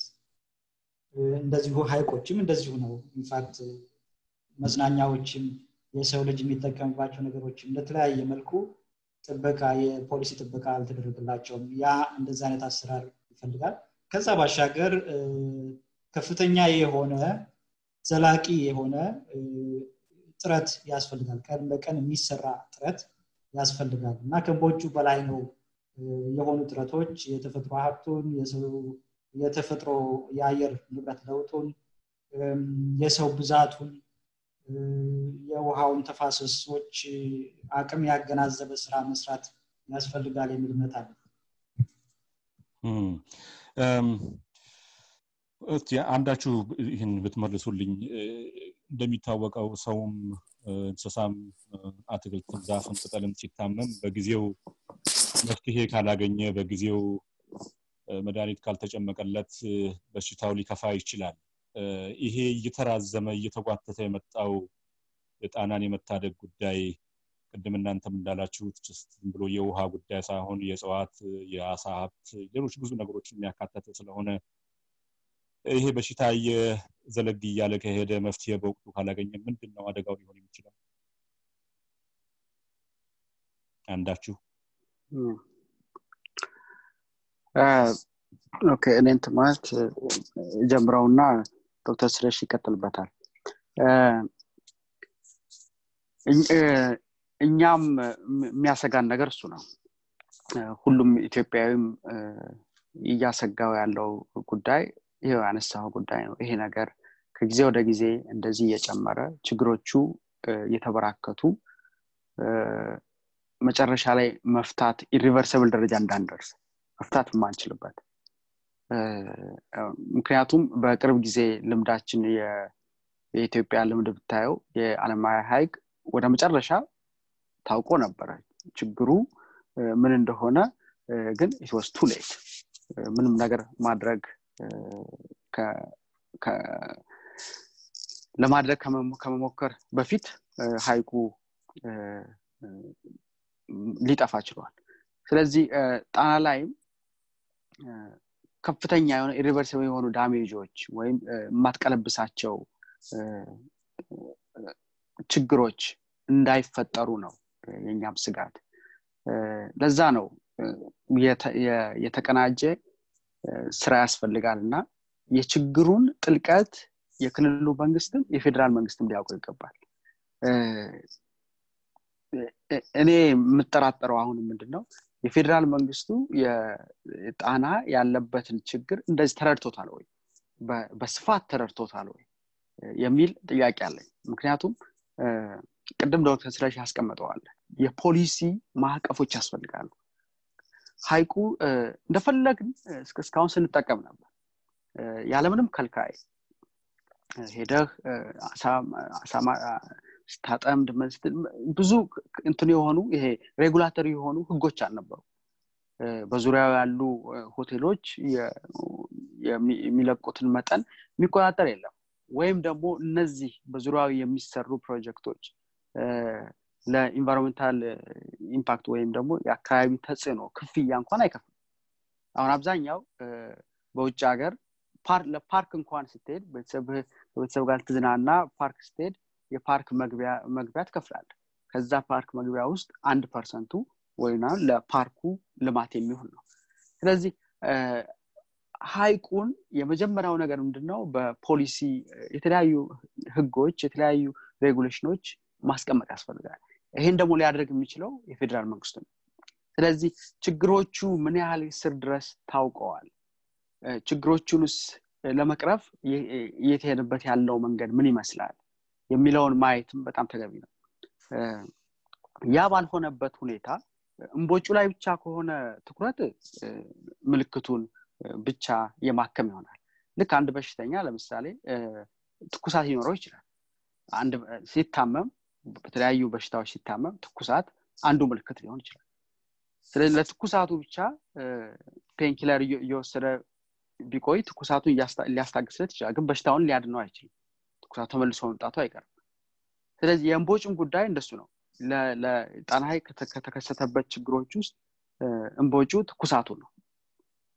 ዋናው በሽታው ግን ቅድም የተወያየንባቸው ስር የሰደዱ ችግሮች ናቸው። እነዛን ችግሮች ስትቀርፍ ነው ሀይቁን ሙሉ ለሙሉ ወደ ቀደመ ሁኔታው ወይም እንደገና መልሶ ማቋቋም ወይም restoration የምትለውን ማካሄድ የምችል ስለዚህ እንቦጩን አሁን እኮ የተቸገርነው እንቦጩን ብቻ ራሱ ማስወገድ ራሱ ነው የተቸገርነው አይደለም እንዳሉ ችግሮቹን መፍታት። ስለዚህ የፌዴራልና የክልል መንግስታት ቆም ብለው ማሰብ ያለባቸው ምንድነው የችግሩ ጥልቀት ምን ያህል? ይሄ ያህል ከሆነ ምንድነው መሰራት ያለባቸው? አንድ ሁለት ሶስት ተብለው በአጭር ጊዜ በረጅም ጊዜ ተብለው የሚሰሩ ስራዎችን ቶሎ ተለይተው ከእንቦጭ ማስወገድ ጎን ለጎን እነዛን ስራዎች ካልተሰሩ የፌዴራል መንግስቱም እዚህ ላይ ጣልቃ ገብቶ ፖሊሲዎችን በማስቀመጥ እያንዳንዱ ከሀይቁ ተጠቃሚ የሆነ አካል ለሀይቁ ማድረግ ያለበት እንክብካቤ ምንድን ነው መጠቀቅ ያለበት ነገር ምንድን ነው እነዚህ እነዚህ ነገሮች ማድረግ አይችልም። እነዚህ እነዚህ ነገሮች ተብሎ በህግ የማስቀመጥ ነገር ለዚህ የሚያስፈልገውን ፋይናንስ የማቅረብ ባለሙያ የማቅረብ እንዳለ በተፋሰስ ደረጃ እንዴት ነው ተፋሰሱን በሚቀጥለው አስር ዓመታት አሁን ካለበት ወዴት ነው ሄዶ እንድናይ የምንፈልገው? የሚል ራእይ የማስቀመጥ የአንድ ራእይ ደግሞ የመተግበር እንደዚህ እንደዚህ አይነት ስራዎች ናቸው። ችግሩን ሊቀርፉ የሚችሉት። እስካሁን ችግሩ ያልተቀረፈ የተባባስበት ምክንያትም ዝቹ እንቦጭ ላይ አተኩሮ እንቦጭ የመሰብሰብ እንቦጩን የመልቀም በዛች አንሳ ስራ አንዲት ነገር ላይ ብቻ በማተኮር ስለተሰራ ነው። እሱም ደግሞ ራሱ ራሱ የሆነ ተግዳሮቶች ነበሩት። አብዛኛው የዘመቻ ስራ ነበር ሲካሄድ ነበር። ስለዚህ ሀይቁ እኔ የማስቀምጠው ምንድነው? ሀይቁ አሁን emergency stage ላይ ደርሰዋል። አሁን አካባቢዎች ምንድነው የተለያየ ተጽዕኖ ሲደርስባቸው level አላቸው የምታስቀምጥበት። level one level two እያልክ የምታስቀምጥበት ወይም የሀይቁ ችግር የምትገልጸዋል ስለዚህ የጣና ሀይቅ ችግር ከፍተኛ ሌብል ላይ የደረሰ ነው። ያ ማለት ምንድን ነው ቆም ብለን የምንሰራቸውን ነገሮች አቁመን ማየት ያለብን ነው። መፈተሽ ያለብን ደረጃ ላይ ነው እንዴት ነው ይህን ችግር ለዘላቂነት መፍታት የምንችለው? የሀይቁ ብቻ አይደለም አሁን እየተጎዳ ያለው። ታች ደግሞ ከፍተኛ ገንዘብ አውጥተን ትልቅ ግድብ እየገነባን ነው። ስለዚህ የዛ ግድብ መነሻ ውሃ ደግሞ ይሄ ሀይቅ ነው። እና እንደዚህ የእንቦጩ የተቆራረጠ ደግሞ ወደታች መሄዱ አይቀርም። ምክንያቱም ተክል ነው የሚቆራረጥ ነው። በባህሪውም እንደምታየውም አባይ ላይም እዛው ባህር ዳር አካባቢ ያለው የሀይቁ የወንዙ ዳርቻ ላይም መከሰት ጀምሯል። ስለዚህ ችግሩ እየሰፋ ሳይሄድ በዘላቂነት እንዴት ነው መፍታት ያለብን? አንድ ሁለት ሶስት አራት ተብለው ተቀምጠው ወደዛ እነዛን ስራዎች ለመስራት እስካልተገባ ድረስ ይህንን ውይይት በየአመቱ እያደረግን እንዳንቀጥል ነው የእኔ ስጋት። ዶክተር ሰለሞን አሁን ያነሱት ጉዳይ ወደንም ጠላንም ወደ ምንም እንኳን ጉዳዩ ይሄ አሁን የምንነጋገርበት scientific የሆነ በሳይንስ ላይ በእውቀት ላይ በሙያ ላይ የተመረኮዘ የሚሆንም የግድ ወደ ፖለቲካው ይገፋናል። ምክንያቱም ማን ነው ኃላፊነት ያለው በዚህ አደጋ ላይ? የማን ኃላፊነት ነው? ማን ነው ምን መስራት ያለበት? የሚለውን ጥያቄ ያነሳል። በተለያዩ ሀገሮች ልምድ እንደምናየው አንዳንድ ለምሳሌ እንደ ትላልቅ ድልድዮች ብሔራዊ ፓርኮች ወንዞች በጋራ የሚተዳደሩበት እና በማዕከላዊ መንግስት እና በክልል መንግስት በጋራ ቅንጅት ጥበቃቸውና እንክብካቤያቸው የሚደረግበት ሁኔታ አለ። አንዱ ችግር እሱ አሁን identify ያደረጉት ይሄ ይመስለኛል። ሁለተኛው ችግር ደግሞ system thinking የሚባል ነገር አለ። አንድ ነገር ሲፈጠር ሁሉንም አካባቢውን በአጠቃላይ ግንኙነቱን ልዩነቱን አንድነቱን አንደኛው በአንደኛው ላይ ያለውን ተጽዕኖ በጋራ አስቦ ሲያበቃ ጠቅለል ያለ እና ሁሉንም ችግር መሰረት ያደረገ መፍትሄ የመፈለግ ችግር ያለ ይመስላል። ከዚህ አኳያ ዶክተር ስለሺ ወደ እርስዎ ልምጣ። ይሄ ችግር አሁን እናንተ ከምትናገሩትና ከሚባለው ጋር የተለያየ ነው። በጣም complicated የሆነ ችግር እና በጣም comprehensive የሆነ መፍትሄ የሚፈልግ ነው። እስቲ እንደው እናንተ ሙያችሁም አይደለም ፖለቲካው ሳይንቲስቶች ናችሁ። ግን የዚህ የፖለቲካ እጅ ማጠር የአመራር ማነስ ጉዳይ በመጠኑም ተጠቅሷል እርስዎ እንዴት ይህን ያዩታል? ዶክተር ስለሺ። መልካም። እንደው ቅድም የጠቀስካት እንትን ነጥብ ላይ ትንሽ ጨምር ላግና ወደዚህ ልመለስ መስለኝ ዋናው ዝም ብንለው ምን ይሆናል የሚለው በጣም ጠቃሚ ሀሳብ ስለሆነ ማለፍ አልፈለግኩም እና መጨመር ፈለግኩም እዛ ላይ ችላ ብንለው ይሄን ቅጠል ቅድም ምልክት ነው ብለናል በዛ ተስማምተናል። እና ቅጠል ሆኖ በራሱ ምልክትም ሆኖ ምልክቱም የሚያጠፋ ሊሆን ይችላል። ለምሳሌ አሁን በሚታየው መንገድ ጣና አንድ የእንቦጭ ቅጠል ራሱን እስከ ስድስት ቀን ፈጣን በሆነ መልክ እስከ ስድስት ቀን ራሱን እጥፍ ያደርጋል ይሄ ከስድስት ቀን እስከ ሁለት ሳምንት ድረስ ራሱን እጥፍ ያደርጋል ማለት አንድ ቅጠል ሁለት ይሆናል አንድ ዛፍ ሁለት ዛፍ ይሆናል ማለት ነው። አንድ ተክል ሁለት ተክል ይሆናል እና ጣናን አጠቃላይ የመሸፈን አቅሙ በጣም በብዙ አስርት ዓመታት የሚቆጠር አይደለም።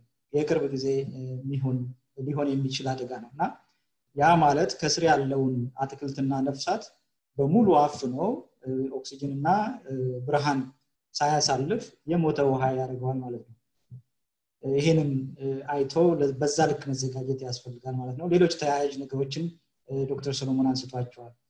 ከታች ያለው invest የምናደርገው impact የማናገኝበት ቦታም ይሄ አረም መግባቱ አይቅርም ጣና አሁን በመኪናም ተሄዶ በእግርም ተሄዶ የሚነቀልበት ቦታ ላይ ነው ሜዳ ላይ ነው ያለው።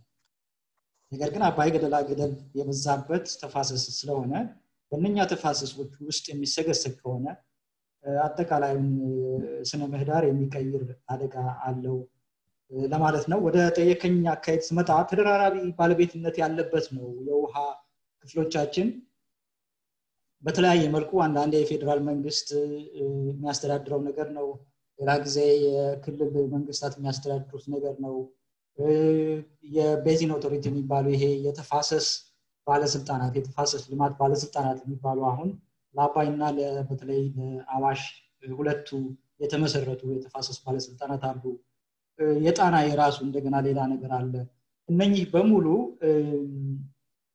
ግልጽ የሆነ አካሄድ ይዘው አንዱ አንዱን በባለቤትነት እሱ ያድርገው እነሱ ያድርጉት ወደሚል ነገር ሳይገባ ግልጽ የሆነ አካሄድ መከተል ያስፈልጋል የሚል እስካሁን ያለው ግልጽ አይመስልም ከሚነበበው አካሄድ አንጻር አትሊስ እና እዛ ላይ እከሌም እከሌም አሁን የፌዴራል መንግስቱ እንግዲህ እንደ ውሃ አጠቃላይ የውሃና የመሬት ሀብት ተቆጣጣሪነት ያለውን አቅም በሙሉ መጠቀም አለበት ይሄ ጉዳይ እንግዲህ አረሙ ብቻውን እንደ እውነቱ ከሆነ የአካባቢው ህዝብም በቁርጠኝነት ከተነሳ መቆጣጠር ያለበት የሚችለው ነው ብዬ አምናለሁኝ።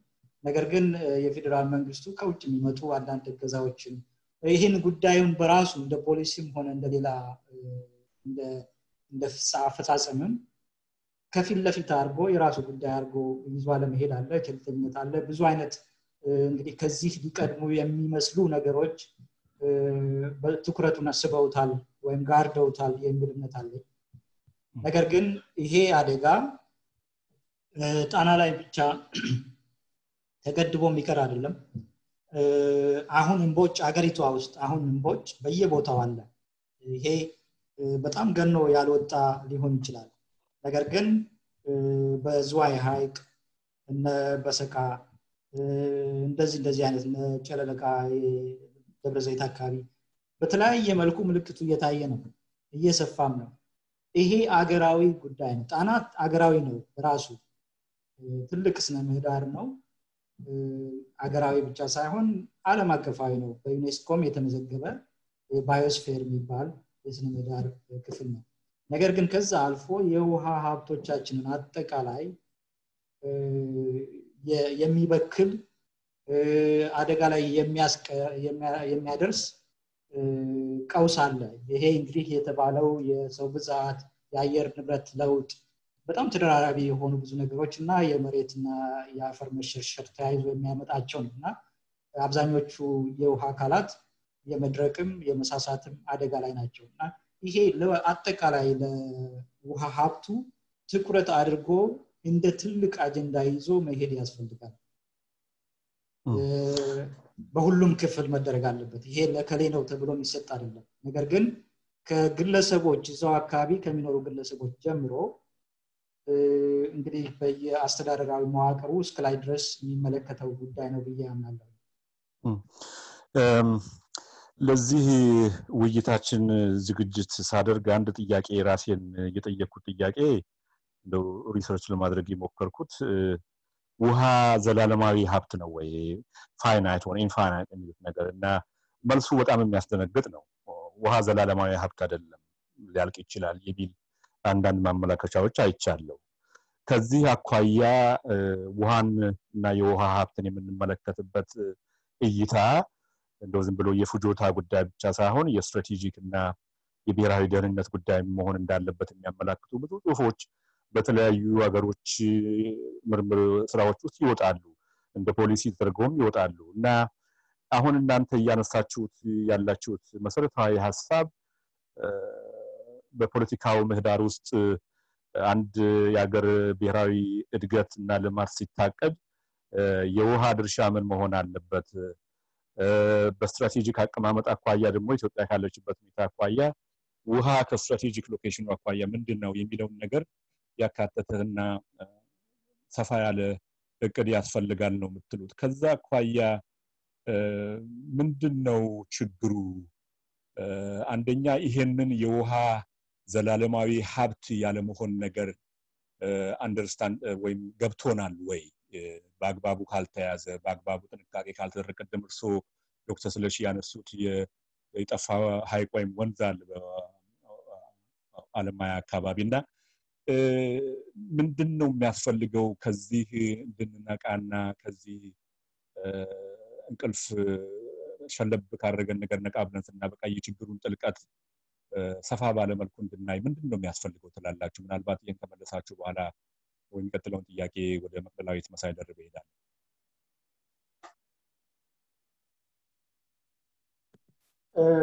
እኔ ልቀጥል መሰለኝ። አንዳችሁ ብትመልሱ። እሺ በዋናነት ቅድም አንተ እውነትን አንስተዋል። የውሃ በተለይ ደግሞ ይሄ ንጹህ ውሃ ማለት ነው።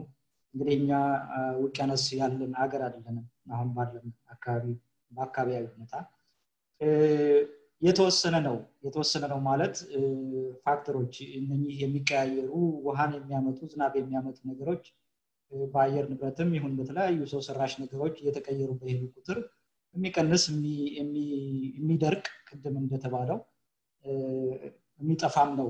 እና ከዚህ አንጻር ያለውን ሁኔታ አገናዝቦ እንደ ትልቅ ሀብት እንክብካቤ እንደሚያስፈልገው ዝም ብሎ ተፈጥሮ የቸረችው ነው ተብሎ ችላ እንደሚባል ሳይሆን ያለውን ለመጠበቅ በከፍተኛ ትጋት ኢንቨስት መደረግ ያለበት ሀብት ነው።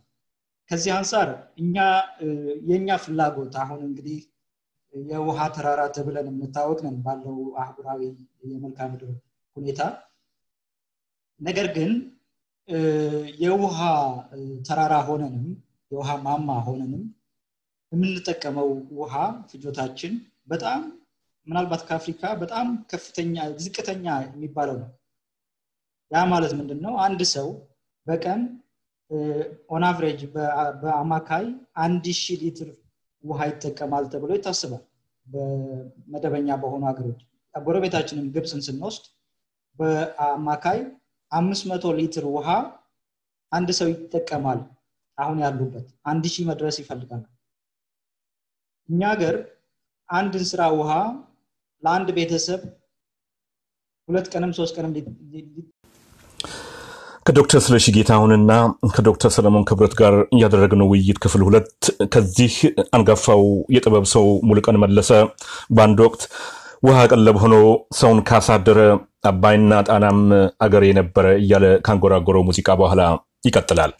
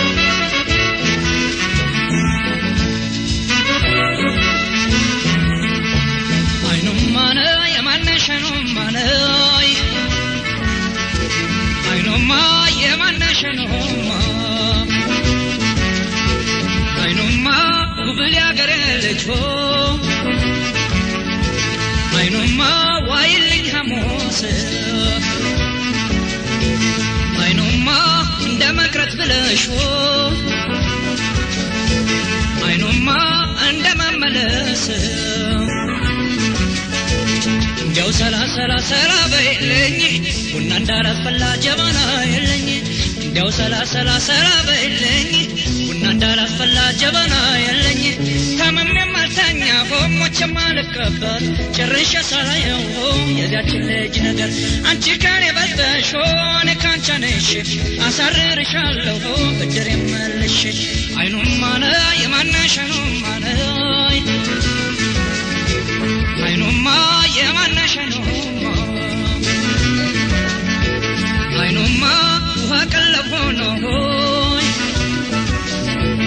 አይኑማ ሰውን ካሳደረ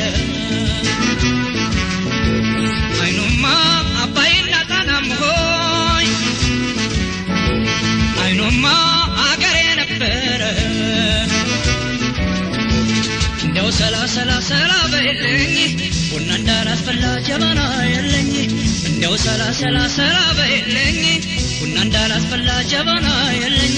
የበር ላይ እንጨቶ አንቺ አሰናካይ ወይነ እንደሻት ሞቂኝ ሆን መናከልካይ እያገመገመ ሆ እንደ ለማኝ ሞገደኛው ነፋሶ ድምፅሽን አሰማኝ።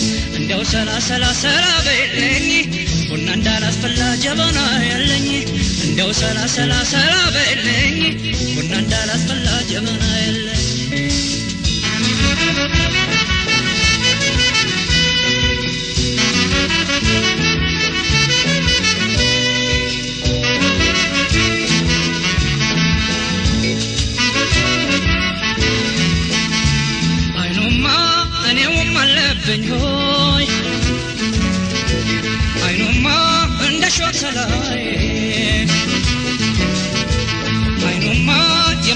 የምወዳት ልጅ ሆይ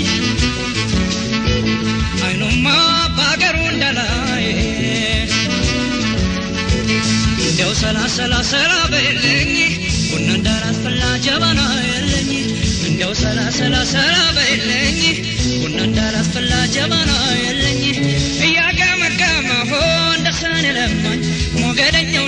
ነፋሶ ድምፅሽን አሰማኝ። እኔ መንገደኛ ሆ መሄድ አይታክተኝ ምን እግር አምጥቶ አንቺ ቤት ከተተኝ? እንደው ሰላ ሰላ ሰላ በልኝ ቡና እንዳላስፈላ ጀበና የለኝ።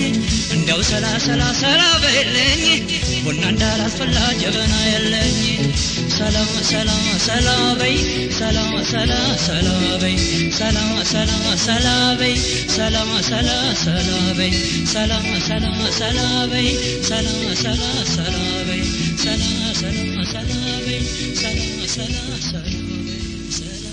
ሊያስጠቅም ይችላል። የውሃ ፍላጎታችን ገና ነው አልተሟላም።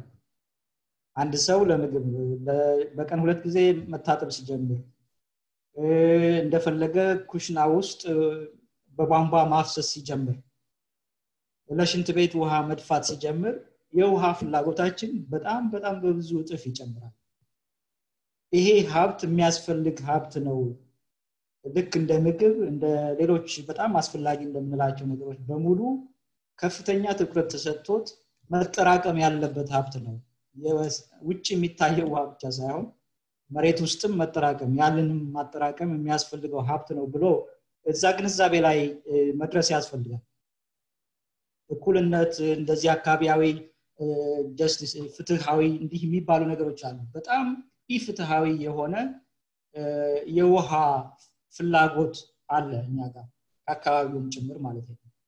እና ያንን ትኩረት ወስዶ የውሃ ፍላጎታችን በጣም ሩቅ ላይ እንደሆነ በጣም ብዙ አንድ ሰው ብዙ ነገር እንደሚፈልግ ገና ከውሃ አስቦ የቴት እናጠራቅም። ያሉንን ሀይቆች ውቅያኖሶች ወንዞች ኩሬዎች እያጎለበቱ የበለጠ ውሃ እንዲይዙ ማድረግ የቀረውም ደግሞ ወደ መሬት እንዲሰርግ ማድረግ። ያ ማለት ለሚቀጥለው ትውልድ ሌላ የውሃ ዋስትና እያቆዩ ማስኬድ እና ስነ ምህዳሩን መጠበቅ ያስፈልጋል። ይሄንን እዚህ ደረጃ ላይ እንዴት እንድረስ የሚለው ላይ እንግዲህ የሁሉም እንዲህ አይነት ውይይትን ጨምሮ የሁሉም ባለድርሻ አካላት ዜጎች ንቃት የሚጠይቅ ነገር ነው እና በተገኘው አጋጣሚ በጋዜጠኝነትም በሌላው መልኩ ውይይቱ ያነቃል የሚል እምነት አለ።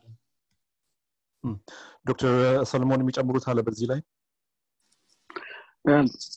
አዎ ዶክተር ስለሽ ጥሩ አስቀምጦታል እንዳለ ፍሬምወርኩ ምን መምሰል እንዳለበት። እንግዲህ የመጀመሪያው ነገር ምንድን ነው የኢትዮጵያ መንግስት በፌዴራል ደረጃም በክልል ደረጃም የችግሩን ስፋትና ሊያስከትል የሚችለውን damage በዚህ ልክ ተገንዝበውታል ወይ የሚለው ጥያቄ ነው ውሳኝ ችግሩን የ appreciate የምታደርግበት መጠን response ን ይወስነዋል ለምሳሌ አሁን አሁን ያለው የኮሮና ቫይረስ ስርጭት ከፍተኛ ችግር ያመጣል ብለው ሀገሮች ስለሚያስቡ ዝግጅታቸው ከፍተኛ ነው። ወራስ ለምሳሌ ኢንፍሉዌንዛ ወይም የጉንፋንን ቢከሰት አንድ አካባቢ ለዛ የሚኖረው ዝግጅትም ለዛ የሚኖረው ሪስፖንስም ልክ የኮሮናውን ቫይረስ ያህል አይሆንም ምክንያቱም ከሚያመጣው ያመጣል ተብሎ ከሚታሰበው ጉዳት ጋር የተመጣጠነ ነው። ምንጊዜም የምትወስደው action እንደዛ ከሆነ አሁን በጣና case የጣና ችግርና ያመጣል ተብሎ እነዚህ አሁን የተገለጹ ችግሮች በሙሉ ወደፊትም ሊመጣ የሚችለው መቃወስ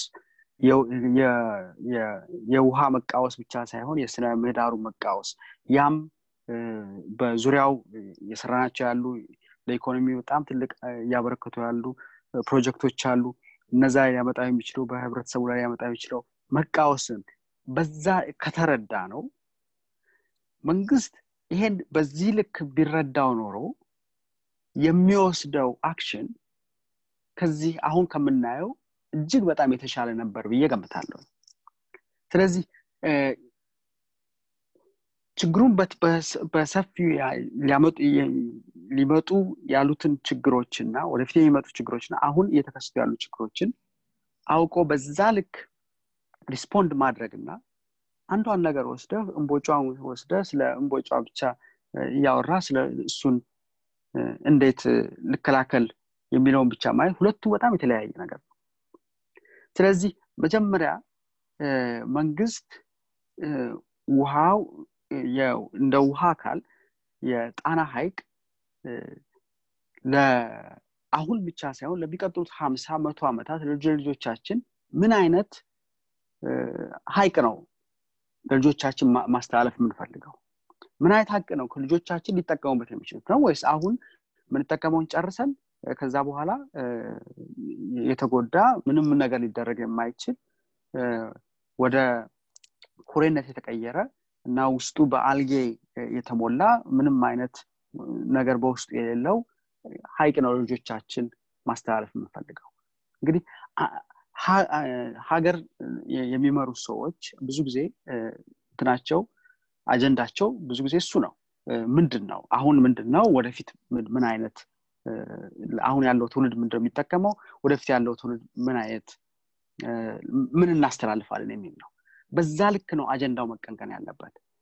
ስለዚህ የጣና ችግር በዛ ልክ አልተቀነቀነም። በዛ ልክ respond አልተደረገም። ፌዴራሉም በክልሉም ስታይ የክልሉም በየጊዜው በአመት አንዴ ስለዛ ሲያወራ በምክር ቤት ልትሰማ ትችላለህ። እና በእርግጥ አንድ ኤጀንሲ ፈጥሯል። አሁን ዶክተር አያሌውን ኤጀንሲ ከስምንት ወር በፊት ፈጥሯል። ግን ይሄን የችግሩን ስፋት አይተህ ለአንድ ኤጀንሲ በክልል ደረጃ ያለ ኤጀንሲ ለአዲስ ኤጀንሲ ይህ ሁሉ ስራዎች አከናውን ብለህ assignment አትሰጠው ስለዚህ ዶክተር ስለሺ ቅድም ብለዋል ያለው ነገር አለ። የተለያዩ ባለድርሻ አካላት በጋራ መስራት ያለባቸው።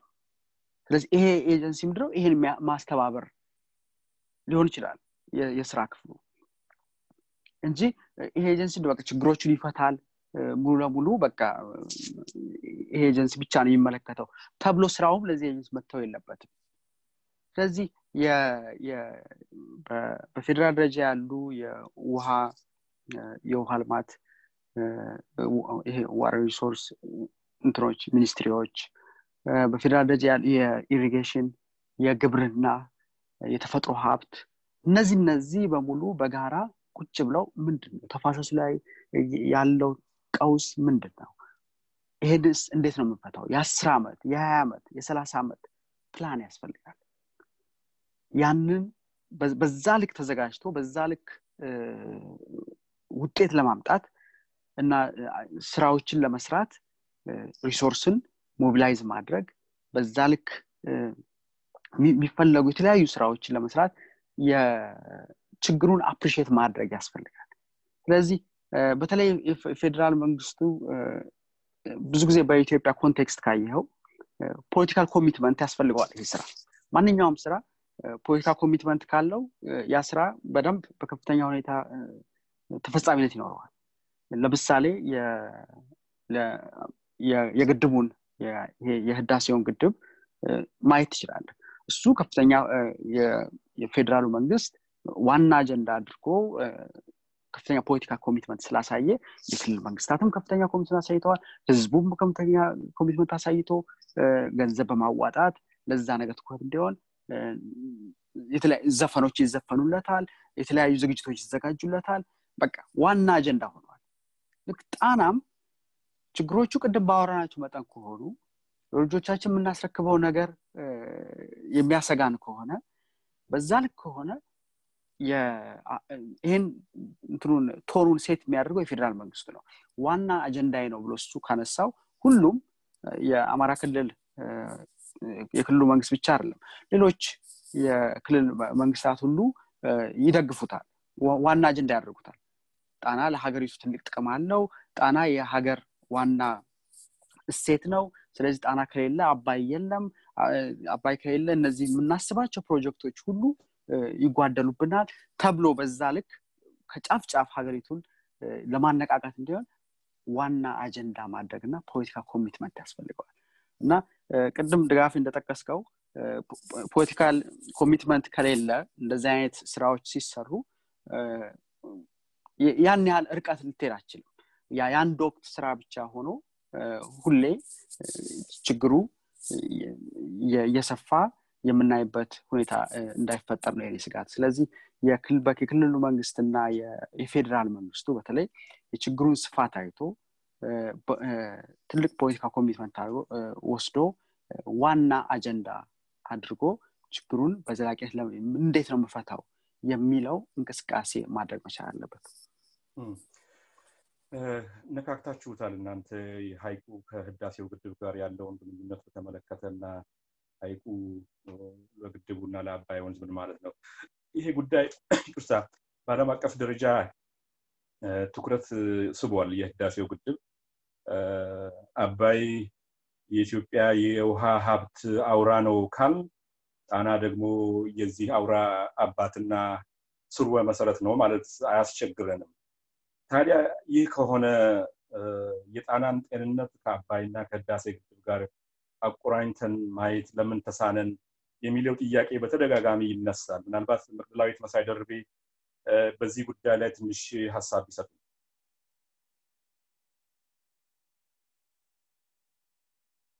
መቅደላዊት? አይሰማም መሰለኝ። ወደ እናንተው ልመለስ።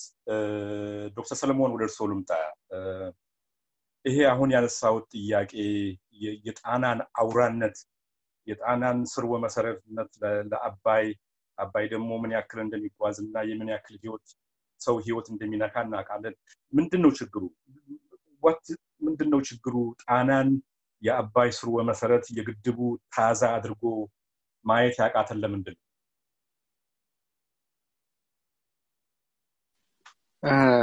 እሱ የእኔም ጥያቄ ነው። በዚህ እንትን እንግዲህ እኛ እንደ ማህበር ይሄን ነገር እስቲ እናግዝ። ችግሩን የችግሩን ስፋት ተረድተን እስቲ ኢትዮጵያውያን በውጭ ያሉትን አስተባብረን ለዚህ የሚደረገውን ድጋፍ ምክንያቱም ከፍተኛ ድጋፍ ነው ይሄ ነገር የሚፈልገው። የችግሩ ስፋት ሰፊ ስለሆነ መሰራት ያለባቸው ነገር ብዙ ስለሆነ በሀገር ውስጥ በውጭም ያለው መነቃቃትን ፈጥሮ ልክ እንደ ህዳሴው ግድብ እንዳደረግ ነው መነቃቃት አይነት አጀንዳ ሆኖ ሻምፒዮን እንዲደረግ በማሰብ ነው ይሄ የዓለም አቀፍ ጣናን መልሶ ማቋቋም ማህበር የሚባለውን ልንመሰርት የበቃ ነው ከሁለት ዓመት በፊት የበጎ ፈቃደኞች ማህበር ነው። ባለሙያዎች እንዲሁ ለሀገራቸው አንድ ጠጠር ሁለት ጠጠር የሚጥሉበትን አጋጣሚ ለመፍጠር ነው። ስለዚህ ይሄ መነሳሳት በህዝቡ ዘንድ ባለፉት በተለይ ሁለት ዓመታት ያለው ጣና መነሳሳት ከመንግስት ከነበረው ለጉዳዩ ከሰጠው መነሳሳት ጋር አልተመጣጠነም። የመንግስት መነሳሳት አነስተኛ ሆኖ ነው ያገኘሁት። በተለይ በፌዴራሉ መንግስት በኩል ብዙ ጊዜ የጣና ችግሮች በስፋት ለውይይት ሲቀርቡ አታይም የመፍትሄ አቅጣጫ እንዴት እናድርግ ለማበጀት ሲሯሯጡ አታይም። ያ ነገር አታይም። ችግሩን ከሁለት አንዱ ይመስለኛል። ወይ የችግሩን መጠንና ስፋት አልተገነዘቡትም። ሁለተኛው ደግሞ ይሄ ነገር በቀላሉ ወስደውታል። በቃ የእንቦጩ ብቻ የጣና ችግር እንቦጭ ብቻ መስሏቸዋል። ያንን እንቦጭም በቃ የክልሉ መንግስት ይህንን handle ማድረግ ይችላል በሚል ተዘናግተዋል። ይሄ መዘናጋት እንግዲህ ላለፉት ሰባት ዓመታት ቢያንስ የእንቦጭ ችግር ከተከሰተ ጀምሮ እንኳን ያለው we have to break somewhere የሆነ ሰዓት ላይ መቆም አለበት ይሄ መዘናጋት እና ችግሩ እየሰፋ ነው። በመዘናጋታችን ምክንያት ብዙ ድሎችም አምልጠውናል ለምሳሌ ከንቦጭ ጋር በተያያዘ በጥቂት ቀበሌዎች እና በጥቂት ቦታዎች ላይ በጥቂት ሄክታር ላይ ያለ መቆጣጠር የምንችለው ነገር አሁን ከእጃችን እንዳይወጣ ሁሉ ያሰጋል።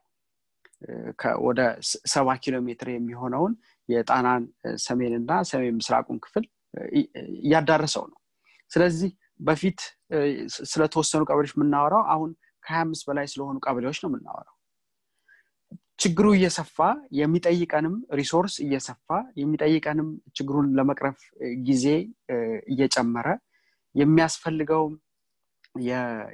የሰው ኃይል የተለያየ ቁሳቁስም መጠን እየጨመረ በሄደ ቁጥር አገሪቱን ለከፍተኛ ወጭም ይዳርጋታል። ችግሩን ለመቅረፍ የሚደረገው ወጪ ብቻ አይደለም። ከሀይቁም የምታገኘውን ነገር እያጣች ትመጣለች። ለምሳሌ አንድ ትንሽ በትንሹ ለማሳየት የአሳ አስጋሪዎችን ህይወት እኔ ባለፉት ዓመታት በተደጋጋሚ ወደ ኢትዮጵያ በሄድኩበት ጊዜ የአሳ አስጋሪዎችን ማህበር ሰዎችን አነጋግር ነበር ከጊዜ ወደ ጊዜ አሳው እየቀነሰ መምጣቱ የአሳ አስጋሪዎች በነገራችን መቶ ሺህ የሚሆኑ ሰዎችን ሰዎች የሚተዳደሩበት የአሳ ማስገር ስራ ነው የጣና ሀይቅ ስራ ማለት በውስጣቸው ከነ ቤተሰቦቻቸው ወደ መቶ ሺህ የሚሆኑ ሰዎች አሉ እነዚህ ሰዎች ከጊዜ ወደ ጊዜ የአሳው ምርት እየቀነሰ በመምጣቱ ምክንያቱም የሚያሳዝነው ነገር ምንድን ነው አሳው የሚራባባቸው አሳ በየቦታው አይራባ በነገራችን ላይ። የሆኑ ለኢኮሎጂካል የሚመርጣቸው አካባቢዎች አሉ። በተለይ እነዚህ ጣና ላይ የሚታወቁ የአሳ አይነቶች እንደ ቆሮሶ አሳ የሚባሉ አይነቶች በጣም ለምግብ ቤትም ተፈላጊ ናቸው በሰው ዘንድ ተፈላጊ የሆኑ አሳዎች የሚራቡባቸው ቦታዎች አሉ። እነዚህን የመራቢያ ቦታዎችን ነው እንቦጩ ሸፍኖ አየር ከልክሎ የእንጭጮቹን እንዲሞቱ ያደረጋቸው። በዚህ ምክንያት የአሳው ምርት ከሰባ percent በላይ ጥናቶች ላይ ከሰባ percent በላይ ቀንሷል። በህይወታቸው ውስጥ ደግሞ ሲንጸባረቅ ታየዋል እነዚህ አሳስጋሪዎች ከስራ ወጥተዋል። አሳ መስገር ሙሉ ለሙሉ ስተውት አሁን ሌላ ስራ እየፈለጉ ነው። ስለዚህ የብዙ ሰዎች ህይወት እያንኳኳ ነው። ያ ብቻ አይደለም። በዙሪያ የሚኖሩ ሰዎች ውሃ እንስሳቶቻቸውን ውሃ የሚያጠጡት ከሀይቁ ነበር። አሁን የሀይቁ ዳርቻ በዚህ ተክል በመሸፈኑ ውሃ እንኳ ማጠጣት አልቻሉም። ያው ነገር ደግሞ ይሄ ተክል እዛው ምን አይነት ባህር ያለው ውሃውን ወደ ብስባሽ የመቀየር እና ከፍተኛ የሆነ ሽታ እንዲያመጣ ሁሉ ያደርገዋል። ስለዚህ ችግሩ ከጊዜ ወደ ጊዜ እየጨመረ እየጨመረ ሄደው አሁን በእያንዳንዱ ቤት እያንኳኳ በተለይ በዙሪያ የሚኖሩ ማህበረሰብን ጉዳቱ ቤታቸው ውስጥ ገብተዋል። ስለዚህ ችግሩ በዚህ መጠን ከሆነ አሁንም እየሰፋ ነው የሚሄደው። respond ማድረግ ካልቻለ ምንድን ነው የክልሉ መንግስትና የፌዴራሉ መንግስት? የክልሉ መንግስት ምንድን ነው ከዘመቻ የዘለለ ስራ ያልሰራበት በተለይ ደግሞ አዲሱ ኤጀንሲ ከተቋቋመ በኋላ ለአዲሱ ኤጀንሲ የሚያስፈልጉትን ድጋፎች በሙሉ ከማድረግ ወደኋላ ያለበት ምክንያት ምንድን ነው አዲሱ ኤጀንሲ አሁን ሰሞኑን ዶክተር አያሌው ዛሬ ቢኖር በጣም ጥሩ ነበር ሰሞኑን ደብዳቤ ሁሉ የሴክተር መስሪያ ቤቶቹ እያሰራጩ ነበር። ደብዳቤው ምንድን ነው ተሽከርካሪ እስቲ አውሱን የሚል ነው ስለዚህ ተሽከርካሪ የተዋስ የምትሰራው ስራ ምን ያህል ድረስ ነው የሚሄደው? ይሄ የክልሉ መንግስት ራሱ መጠየቅ ያለበት ነው። ምን ያህል ድጋፍ እያደረግኩ ነው? መሬት ላይ ለሚሰራው ስራ ምን ያህል ድጋፍ ምን ያህል እየወረድኩ ታች እያየሁ ነው ለምንድን ነው ችግሩ ላለፉት ሰባት ዓመታት ሊቀረፍ ያልቻሉ ከባለፉት ሰባት ዓመታት የተለየ ነገር አሁን ምንድን ነው ማስራት ያለብኝ? የሚሉትን ነገሮች ቆም ብሎ ማየት ይጠይቃል። እና ይመስለኛል የችግሩ መጠን አንትን አለማለት በተለያዩ በሌሎች ነገር መያዝ እና ይሄ የጣና ጉዳይ ሳይድዌይስ ሆኖ ከረመ እንጂ ወደ ዋናው ጠረጴዛው መሀል አምጥተው ዋናው አጀንዳ የክልሉ መንግስት ወይም የፌዴራሉ መንግስት ባለማድረጉ ነው ችግሮቹ እየተባባሱ የመጡት። ስለዚህ አሁንም መሆን ያለበት የመጀመሪያው ምንድነው? commitment ነው። የጣናን አጀንዳ ወደ መሀል ያምጡት። የጣና አጀንዳ በዚህ አመት ማሳካት የምፈልገው ነገር ይሄ ነው ብሎ የክልሉ መንግስትም ቃል ይግባ የፌዴራል መንግስትም ቃል ይግባ። በቃ ይሄ ነው። የጣና ጉዳይ በዚህ አመት ማሳካው ነገር በሚቀጥለው አመት የጣናን ጉዳይ ዋና አጀንዳችን ነው። እንደ ሀገር ከምንሰራባቸው አጀንዳዎች ውስጥ አንዱ የጣና ጉዳይ ነው። የሚ እንደዚህ አይነት ኮሚትመንት ከነሱ የምጠብቀው ነገር ይሆናል። ዶክተር ስለሺ ወደ እርስዎ ልምጣ። የተነሱት ጉዳዮች በጣም ጠለቅ ያሉ ጉዳዮች እና ጠለቅ ያለ መፍትሄም የሚፈልጉ ጉዳዮች ናቸው። ከዚህ አኳያ ተነስተን ወዴት እንሄዳለን? አሁን በኋላስ ከአሁን በኋላስ መሰራት ያለባቸው ስራዎች ምን መሆን አለባቸው? የሚለውን ስናነሳ ብዙ እነሱ ነገሮች አሉ። ጣና የውሃ አካል ብቻ ሳይሆን ታሪካዊ ቦታም ነው። ብዙ ገዳማት ያሉበት ቅድም ዶክተር ሰለሞን እንዳነሱት ሰዎች ኑሯቸውን የሚመሩበት በአሳ አስጋሪነት ብዙ ብዙ ነገሮች ያሉበት ቦታ ነው። የጣናን ጤና መንከባከብ ማለት የታሪክንም የቅርስንም ጤና መንከባከብ ማለት ነው። ምናልባት እንግዲህ እኔ ተሳስቼ ባይሆን በሀገራችን አካሄድ ስራ ሲሰራ ልክ የአምስት ዓመት ልጆች ኳስ እንደሚጫወቱት አይነት ነገር ነው። ኳሱ ወደ ተመታበት ብቻ ነው የምንሮጠው። ትኩረት ይዞ ለአንድ ነገር resource አሰባስበን ትኩረታችንን ሰጥተን በዛ ነገር ላይ ውጤት እስኪገኝ ድረስ የመስራት ልምድ ያንሰናል። ተሳስቼ ከሆነ አርሙን እና ምናልባትም በጣና ጉዳይ ላይ እያየን ያለ ነው ይሄ ሊሆን ይችላል አንድን ነገር ጀምረን ስናበቃ እስከ መጨረሻው ድረስ መሄድ ዘላቂ መፍትሄ መፈለግ ይሄ ችግር አለ። በጣና ጉዳይ ላይ ብቻ ሳይሆን በሌሎች ነገሮችም ላይ የሚታይ ጉዳይ ነው። ከዚህ አኳያ ዶክተር ስለሺ እርሶ ጋር ይሄ ነገር ሲታቀድ ቅድም ያነሳችሁት ነጥብ ባለድርሻ አካላት በሙሉ የሚለው ነጥብ አንስታችሁታል። የአካባቢው አርሶ አደሮች የአካባቢው አሳ አስጋሪዎች በውጭ ያለው ኢትዮጵያዊ መንግስት በዛ አካባቢ ያለው ህዝብ በመላው ኢትዮጵያ ያለው ህዝብ ሁሉ stake አለው ድርሻ አለው በዚህ ጉዳይ ላይ እና ያንን ከማቀናጀት አኳያ ምን መደረግ አለበት መፍትሄውን እንደዚህ የአንዴና የመጨረሻ ጊዜ ዘላቂ መፍትሄ ለመስጠት የዚህ አይነቱ አደረጃጀት ምን መልክ መያዝ አለበት ይላሉ ዶክተር ስለሺ? ዝም ብሎ አንዳንድ ጊዜ የምናየው ነገር አለ። ማነሳው አለ ምክንያት አይደለም። ገንዘብ ተዋጣ፣ ማሽን ተገዛ ይባላል። አንዳንድ ጊዜ የዚህ የውጭ ሀገር ነዋሪዎች እንደዚህ ያደረጉ ይባላል። ብልጭ እያለ ድርግም የሚል ነገር ነው። እስቲ ምንድን ነው እንዴት ነው መሰረታዊ ዲዛይኑ መሰረታዊ blueprint ኡ ምን መምሰል አለበት ይላሉ? አመሰግናለሁ በድጋሚ። እንግዲህ እንደተባለው ይሄ ምልክት ቢሆንም ምልክቱ በራሱ በጣም አስቸጋሪ ሆኖብናል። እንግዲህ አስር ዓመት ሊሆነው ነው ጣና በነጮቹ አቆጣጠር ከ2011 ጀምሮ ይሄ አረም ከያዘው ማለት ነው በየፊልዱ ጣና አካባቢ ዞር ዞር ቢባል በትንንሽ ወንዞች ጭምር በሽታው ይሄ አረሙ እየገባ ነው እና ይሄንን ማስወገድ ላይ እንኳን ቅድሚያ ተሰጥቶት እልህ አስጨራሽ የሆነ ነው ነገርየው። ይሄን እልህ አስጨራሽ ነገር በቁመናና በዛ ልክ አስቦ የክፋቱ ልክ አስቦ ተነስቶ በሰው ኃይልም በማሽንም በምንም ተብሎ መወገድ ያለበት ጉዳይ ነው። እንዴት አድርገን መደራጀት ጥሩ ነው? አሁን በሚሄደው መልኩ መፈታት የሚችል አይመስልም የሚለው እውነት ነው። የሚፈታ አይመስልም። በዚህ አይነት የሰሞነኛ ወኔ የሚፈታ አይነት ችግር አይደለም። በውጭ በመሰረቱ ሌሎችም ወራሪ ተክሎች በጣም persistent በጣም መንቻካ ናቸው። የመቆየት ባህሪያቸው በጣም ረዥም ነው። ይሄኛው በተለይ እስከ 30 ዓመት ዘሩን የመጠበቅ አቅም ያለው ሰብል ነው አረም ነው። እና ይሄንን አንድ ሰሞን ተነስቶ አጭዶ ወይም በማሽንም ይሁን በጉልበት ወሩሮ በቃኝ የሚባልበት ስላልሆነ ትስስር ዘላቂ ትስስር የሚፈልግ ነው። ምልክቱን ራሱ ለማስወገድ ማለት ነው ምን አይነት ትስስር ያስፈልጋል የሚለው ላይ ለምሳሌ ብዙ ባለሀብቶች ባለ ድርሻ አካላት አሉ። እነኚህ ባለድርሻ አካላት የአካባቢው ያለው የሚያስፈጽም ክፍል አለ።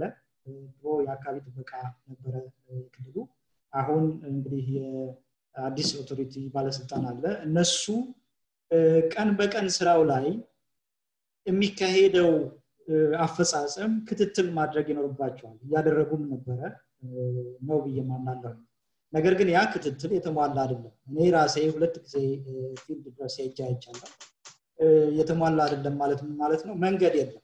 አብዛኞቹ ነገሮች ላይ መግቢያ መንገድ የለም። መኪና እንዴት ብሎ ወደ ሀያ ቀበሌዎች በላይ መግባት እንደሚችል የተቀናበረ አካሄድ ጀልባ ቢገዛ አዳዲስ ማጨጃ ጀልባዎች የሚገቡበት መንገድ በጣም በብዙ አበሳ እነኚህ ትንንሽ መንገዶች የጠጠር መንገዶች እንኳን ማመቻቸት አንዱ የመጀመሪያው ስራ መሆን አለበት የሚል እምነት አለ ከሶስትና ከአራት ቀበሌ ያልበለጠ ነው እንዲህ አይነት መግቢያ ያለው። ከዛ ባሻገር ግን የታጨደውም ዝም ብሎ መንቀሉ ላይ ብቻ ሳይሆን ተነቅሎ የሚቀጥለው ፌዝ የት ነው የሚሄደው? ይቃጠላል ወይ? ይቀበራል ወይ? ድጋሜ እንዳይነሳ ይደረጋል ወይ? በዝናብ ወቅት ወይም የሆነ ወቅት ላይ ታርሞ የተጣለ የቅሪቱ ድጋሜ የሚከታተል ባለ ወይ? ያንን እያረሙ በመደበኛ መልኩ መሄድ ያስፈልጋል። ይሄ እኔ የሚመራኝ እና እንደው በአብዛኛው ቢሆን ብዬ የምመኘው ነገር የመንቀሉንና የማስወገዱን ስራ ለሶስተኛ አካል ቢሰጡት የተሻለ ነው የሚል እምነት የአካባቢ ጥበቃ እና የአካባቢው ባለስልጣን የጥራቱን መከታተል ላይ አፈጻጸሙን ማየት ላይ ፖሊሲ እና regulation ማውጣት ላይ ቢያተኩር አፈጻጸሙን የስራ ሂደቱን ሌሎች በህብረት የተደራጁ የሚሆኑ በኩባንያ መልኩ በማጨጃም ይሁን በሰው ኃይል የሚያወጡ አካላት ቢሰጡት ጥሩ ነው። ከዛ ባሻገር ህዝቡ ለማጨጃ ወይም ደግሞ ይሄንን ነገር ለማውጫ ብሎ የሚያዋጣው መንግስት የሚመድበውም ይሁን ማንኛውም አካል ኮንትሪቢዩት የሚያደርገው የሚያዋጣው በቀጥታ ለአረሙ ማስወገጃ እንዲሄድ ማድረግ ያስፈልጋል። ያ ማለት መንግስት የራሱን እዚህ አካባቢ አካባቢ መንግስት የራሱን ወጪ በራሱ መሸፈን ይገባዋል።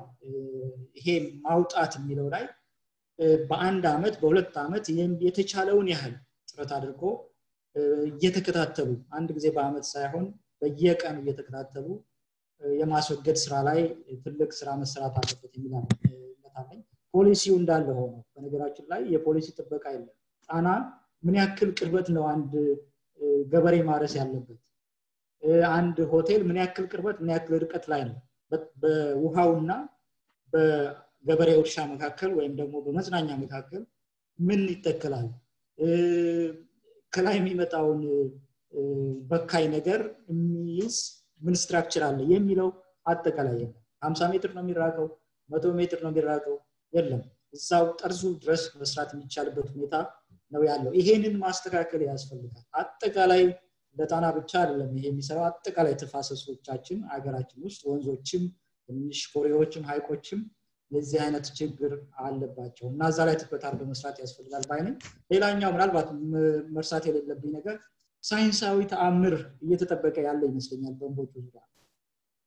ይሄ አጉል ተስፋ ነው የሚሆነው የሚል እምነት አለኝ። በተለያየ አጋጣሚ ይሄን ለመናገር እሞክራለሁ እና ሳይንሳዊ መንገዶች ብዙ አሉ። እንደዚህ አይነት አጥፊ ነገሮች ላይ ለምሳሌ ኬሚካል አለ የአረም ማጥፊያ ኬሚካል። ይሄም አረም ስለሆነ ያጠፋዋል። ነገር ግን የጠፋውን በዚህ መልኩ የደረቀውን እንቦጭ ከውሃው አካል መውጣት አለበት የሚለውን መረዳት ያስፈልጋል። እና መርዝ ወይም ይህን የሚያጠፋ መርዝ መገኘቱ ላይ ሳይሆን ተአምሩ ይሄንን ጎትቶ የሚያወጣው ነገር በሰው አካልም ይሁን በሰው እጅም ይሁን በማሽንም ይሁን ሞቶም ይሁን ሳይሞት ይሄ ነገር መውጣት አለበት ከባህል ካልወጣ ሌላ ስነ ምህዳራዊ ቀውስ ያመጣል። ለምሳሌ በአካል እያለም ሳይሞት ቅጠሉ ወደ ታችም ይስመጥ በተንሳፎ የሚሆን ቅድም እንደተባለው ብርሃንና ኦክሲጅንን የማፈን እድል ያመጣል።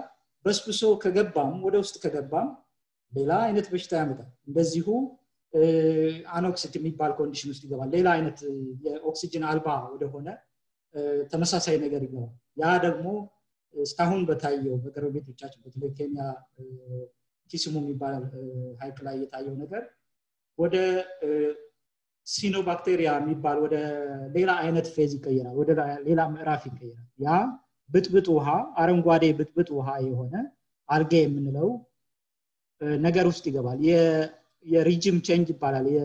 ለውጥ ያመጣል። የባህሪ ለውጥ ያመጣል። ያኔ የሞተ ሀይቅ ይኖረናል ማለት ነው። እንዲህ አይነት አደጋ እንዳይመጣ ከወዲሁ ሳይንሳዊ ተአምር ሳይጠበቅ በእጅም በማሽንም በምንም ተብሎ መውጣት ይኖርበታል። ኬሚካል ከተጠቀምንም still ጎትተን የማውጣት ዝግጁነት ያስፈልገናል። የሚል እምነት አለ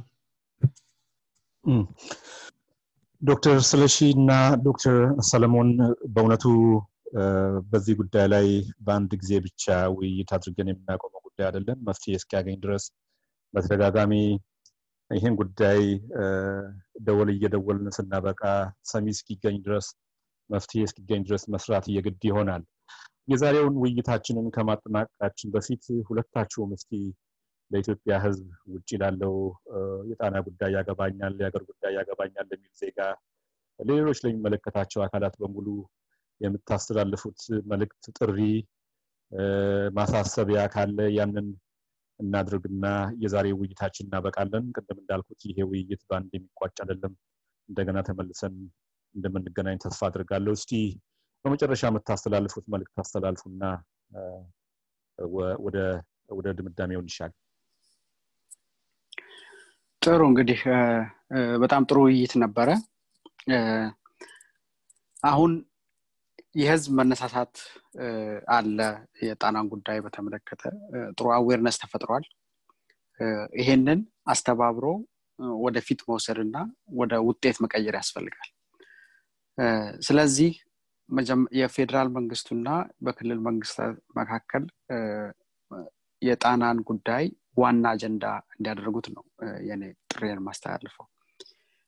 አንድ ነገር ዋና አጀንዳ ስታደርግ በየቀኑ ስለሱ ታወራለህ በየቀኑ ስለሱ ታስባለህ በየቀኑ ስለሱ ተፈጻሚነት የሚያስፈልገውን ነገር ማሟላት እንደገና ደግሞ የመገምገም ችግሮችን የመለየት ችግሮችን ለችግሮች ቶሎ መፍትሄ መስጠት እንደዚህ እያልክ ቢውልድ እያደረግክ ትሄዳለህ ያ ሊሆን የሚችለው ግን ጣናን ወደ ዋናው ወደ ጠረጴዛው ወደፊት አምታውት የጣናን ጉዳይ አጀንዳ ማድረግ ሲችሉ ነው። ስለዚህ የችግሩ ስፋት በዚህ ልክ ከሆነ ወደፊት የሚያመጣውም ተጽዕኖ አሉታዊ ተጽዕኖ ከፍተኛ ከሆነ ጣናን ለማዳን የሚደረገውን እንቅስቃሴ እነዚህ የመንግስት አመራሮች ከፊት ሆነው ሊመሩት ይገባል እንጂ ከኋላ ሆነን እንቦጩን እሱ ከፍ እና የሀይቁ ችግር ከፊት እየቀደመን ከኋላ የምንከተል ከሆነ የችግሩ ሰለባ እንሆናለን እንጂ የመፍትሄው አካል ልንሆን አንችልም። ሌላው ነገር በውጭ ያለውን በሀገር ውስጥ ያለው ትልቅ ሀብት አለ። ከገንዘብ እውቀት የሰው ኃይል ብዙ አይነት ሀብት አለ። ይሄንን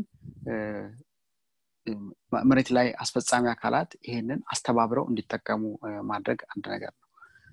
ቅድም ዶክተር ስለሺ ጠቅሶታል። ይሄን ማስተባበር ይጠይቃል። ይህን አስተባብሮ ለውጤት ማድረስ ያስፈልጋል።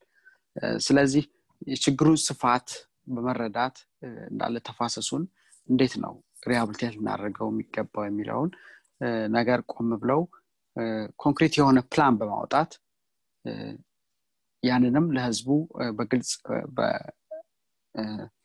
በመንገር እና በየጊዜውም ይሄን ነገር ቁጭ ብሎ በመገምገም እና ቁጭ ብሎ በመወያየት የጣና ችግር እስኪፈታ ድረስ ወጥ የሆነ ስራ መስራት የተለያዩ ባለድርሻ አካላት ተቀናጅተው እንዲሰሩ ግራውንዱን ማመቻቸት አስፈላጊ ነው ስለዚህ ይሄ ከሆነ ብቻ ነው ወደፊት መራመድ የምንችለው።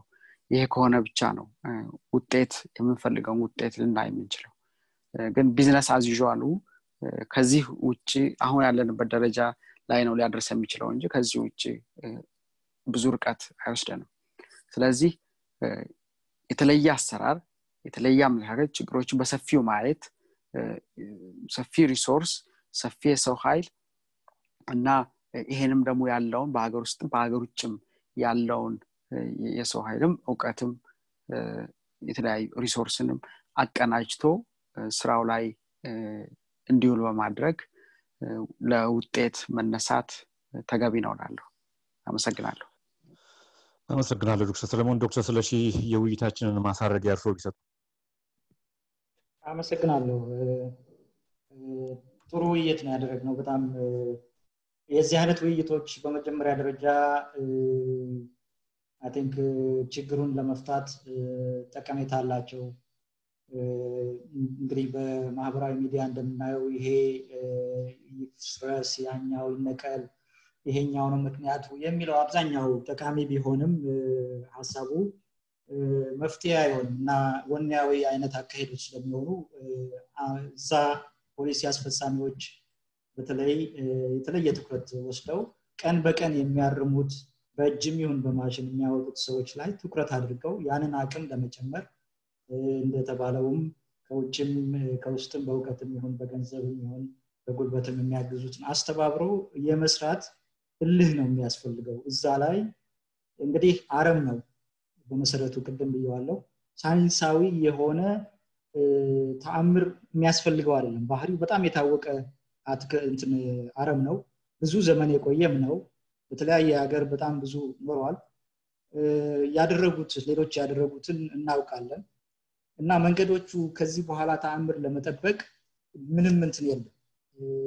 ተአምር ቢገኝም የሚገለው ነው የሚገኘው። የሚገለውንም የሞተውን ማውጣት ይኖርብናል ብሎ ማሰብ ያስፈልጋል። እና እዛ ላይ መትጋት ያስፈልጋል ላለሁኝ እንደ እውነቱ ከሆነ መሬት ላይ እየሰሩ ያሉት በጣም በጣም በብዙ እንደሆነ አይቻለም ከዚህ በፊት በሄድኩ ጊዜ እና በጣም ከፍተኛ የሀገራዊ ምስጋና ማቅረብ እፈልጋለሁ። እንደ ሀገራዊ ስል እኔ እንደ ሀገር ወክዬም ባይሆን ሁሉም ሊያመሰግናቸው ስለሚገባ እኔ ማመስገን እፈልጋለሁ እና የዛ አይነት ጥረቶች ናቸው እውነተኛ ለውጥ ሊያመጡ የሚችሉት። መሬት ላይ ቀን በቀን እየሄዱ በጉልበትም ባላቸው ነገር በሙሉ እያወጡ ያሉ ወጣቶችና ተሳታፊዎች በሙሉ ትልቅ አክብሮት መሰጠት የሚገባቸው ናቸው። ያንን ማጠናከር ያስፈልጋል ላለውኝ ከዚህ ባሻገር ምናልባት አስፈጻሚ አካላት የሚታረመውን ክፍል እየተከተሉ የሚያርሱ ገበሬዎች አሉ። ይሄ የእድል መጋጨት ያመጣል። አረሙ እየለቀቀው ያለውን እርሻ እያረሱ የሚጠቀሙ አሉ። በመሰረቱ ጥሩ ነው የሚመስለው። ነገር ግን ሌላ ቀውስ ያመጣል። ቅድም ዶክተር ሰለሞን ሲጠቁመው እንደነበረው ከዛ የሚነሳው ሌላ የማዳበሪያና ሌሎች ነገሮች ጭራሽ በቋሚነት ችግሩን ወደማይፈታ ነገር ያደርሰዋል እና እዛ ላይ ከፍተኛ ጥንቃቄ አድርጎ ከተቻለ እነሱን አካባቢ የሚነሳውን ደለሉን እያነሱ የጥበቃ ክፍል እያደረጉ አሁን እንግዲህ የዛፍ መትከል ፕሮግራሞች አሉ እነኚህ በአካባቢው ተስማሚ የሆኑ ተክሎች እየተከሉ ወደ ጥበቃ ክፍል ማዞር ያስፈልጋል። የሚያጓጓ ነገር ቢሆንም የጥቅም ግጭት ውስጥ እንዳይከተልና ዘላቂ አይነት ኮንፍሊክት ወይም ደግሞ ግጭት እንዳያመጣ የሚል ማሳሰቢያ መስጠት እፈልጋለሁ። በተረፈ እንግዲህ በሰውም ኃይልም በጉልበትም ተብሎ በማሽንም ተብሎ መንቀል ነው ያለው ብቸኛ አማራጭ የሚለውን ማየት ያስፈልጋል አመሰግናለሁ። ሁለታችሁንም አመሰግናለሁ ዶክተር ስለሺ በማሳረጊያው እንደተናገሩት ይህንን ችግር በተቀናጀ መልኩ ሰርቶ ውጤት የማስገኘት እልህ እልህ ነው የተጠቀሙት ቃል። ይሄ እልህ ደግሞ ለቀና ከዋለ ውጤት ማስገኘት ይችላል። እናንተም በተደጋጋሚ በውይይታችን ወቅት እንዳነሳችሁት ችግሩን ከተለያየ አቅጣጫ ማየት እና ዝም ብሎ በእንቦጭ ብቻ ወስንን ካየነው መፍትሄውም ዘላቂ እንደማይሆን አሳስባችሁናል። ለሰጣችሁን አስተያየት ላቀረባችሁት ጥሪ ለሰጣችሁን ማብራሪያ በአድማጮች ስም በከፍተኛ ደረጃ ከልብ እያመሰገንኩኝ ቅድም ለመናገር እንደሞከርኩት ውይይታችን በዚህ የሚገባደድ አይደለም። ወደፊት ወደ እናንተም እንደገና በመምጣት ምክራችሁንና አቅጣጫ አመላካች ሀሳባችሁን እንሻለን። ለዛሬ ስላደረጋችሁልን ተሳትፎ እጅግ በጣም ከልብ አመሰግናለሁ እኔም አመሰግናለሁ። አመሰግናለሁ ድጋፌ ይስጥልኝ። እግዚአብሔር ይስጥልን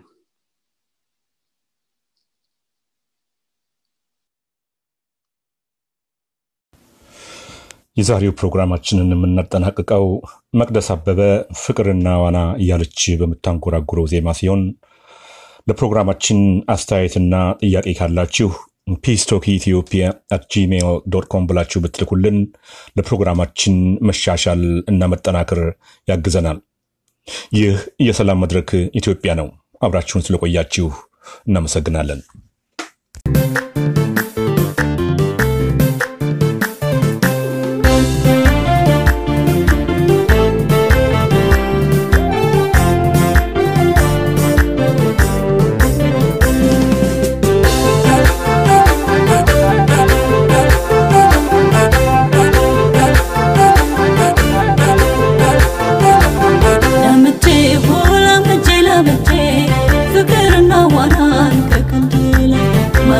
ሞቴል አርገው ብዬ እዚያው ካንተ ጋራ ብሽን አባይ ፍቅርና ዋና ካስለቅፍ ቤታና ፍቅርና ዋና ካስለቅፍ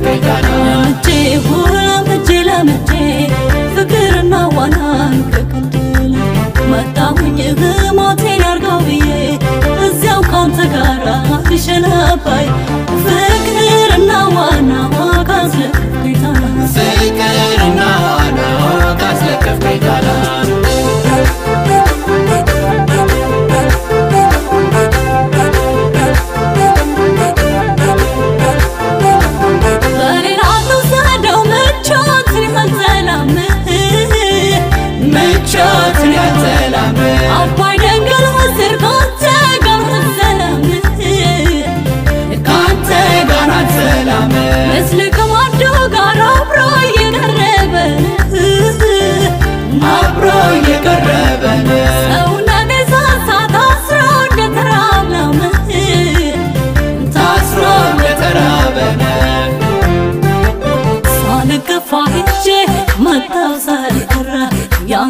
ታሻለኝ ፍቅር መንጀራ ያላባቴ ማሳ ራሴን ዘርቼ አላፈራ ቤተኝ መጣሁ ሰው ያኖረኛል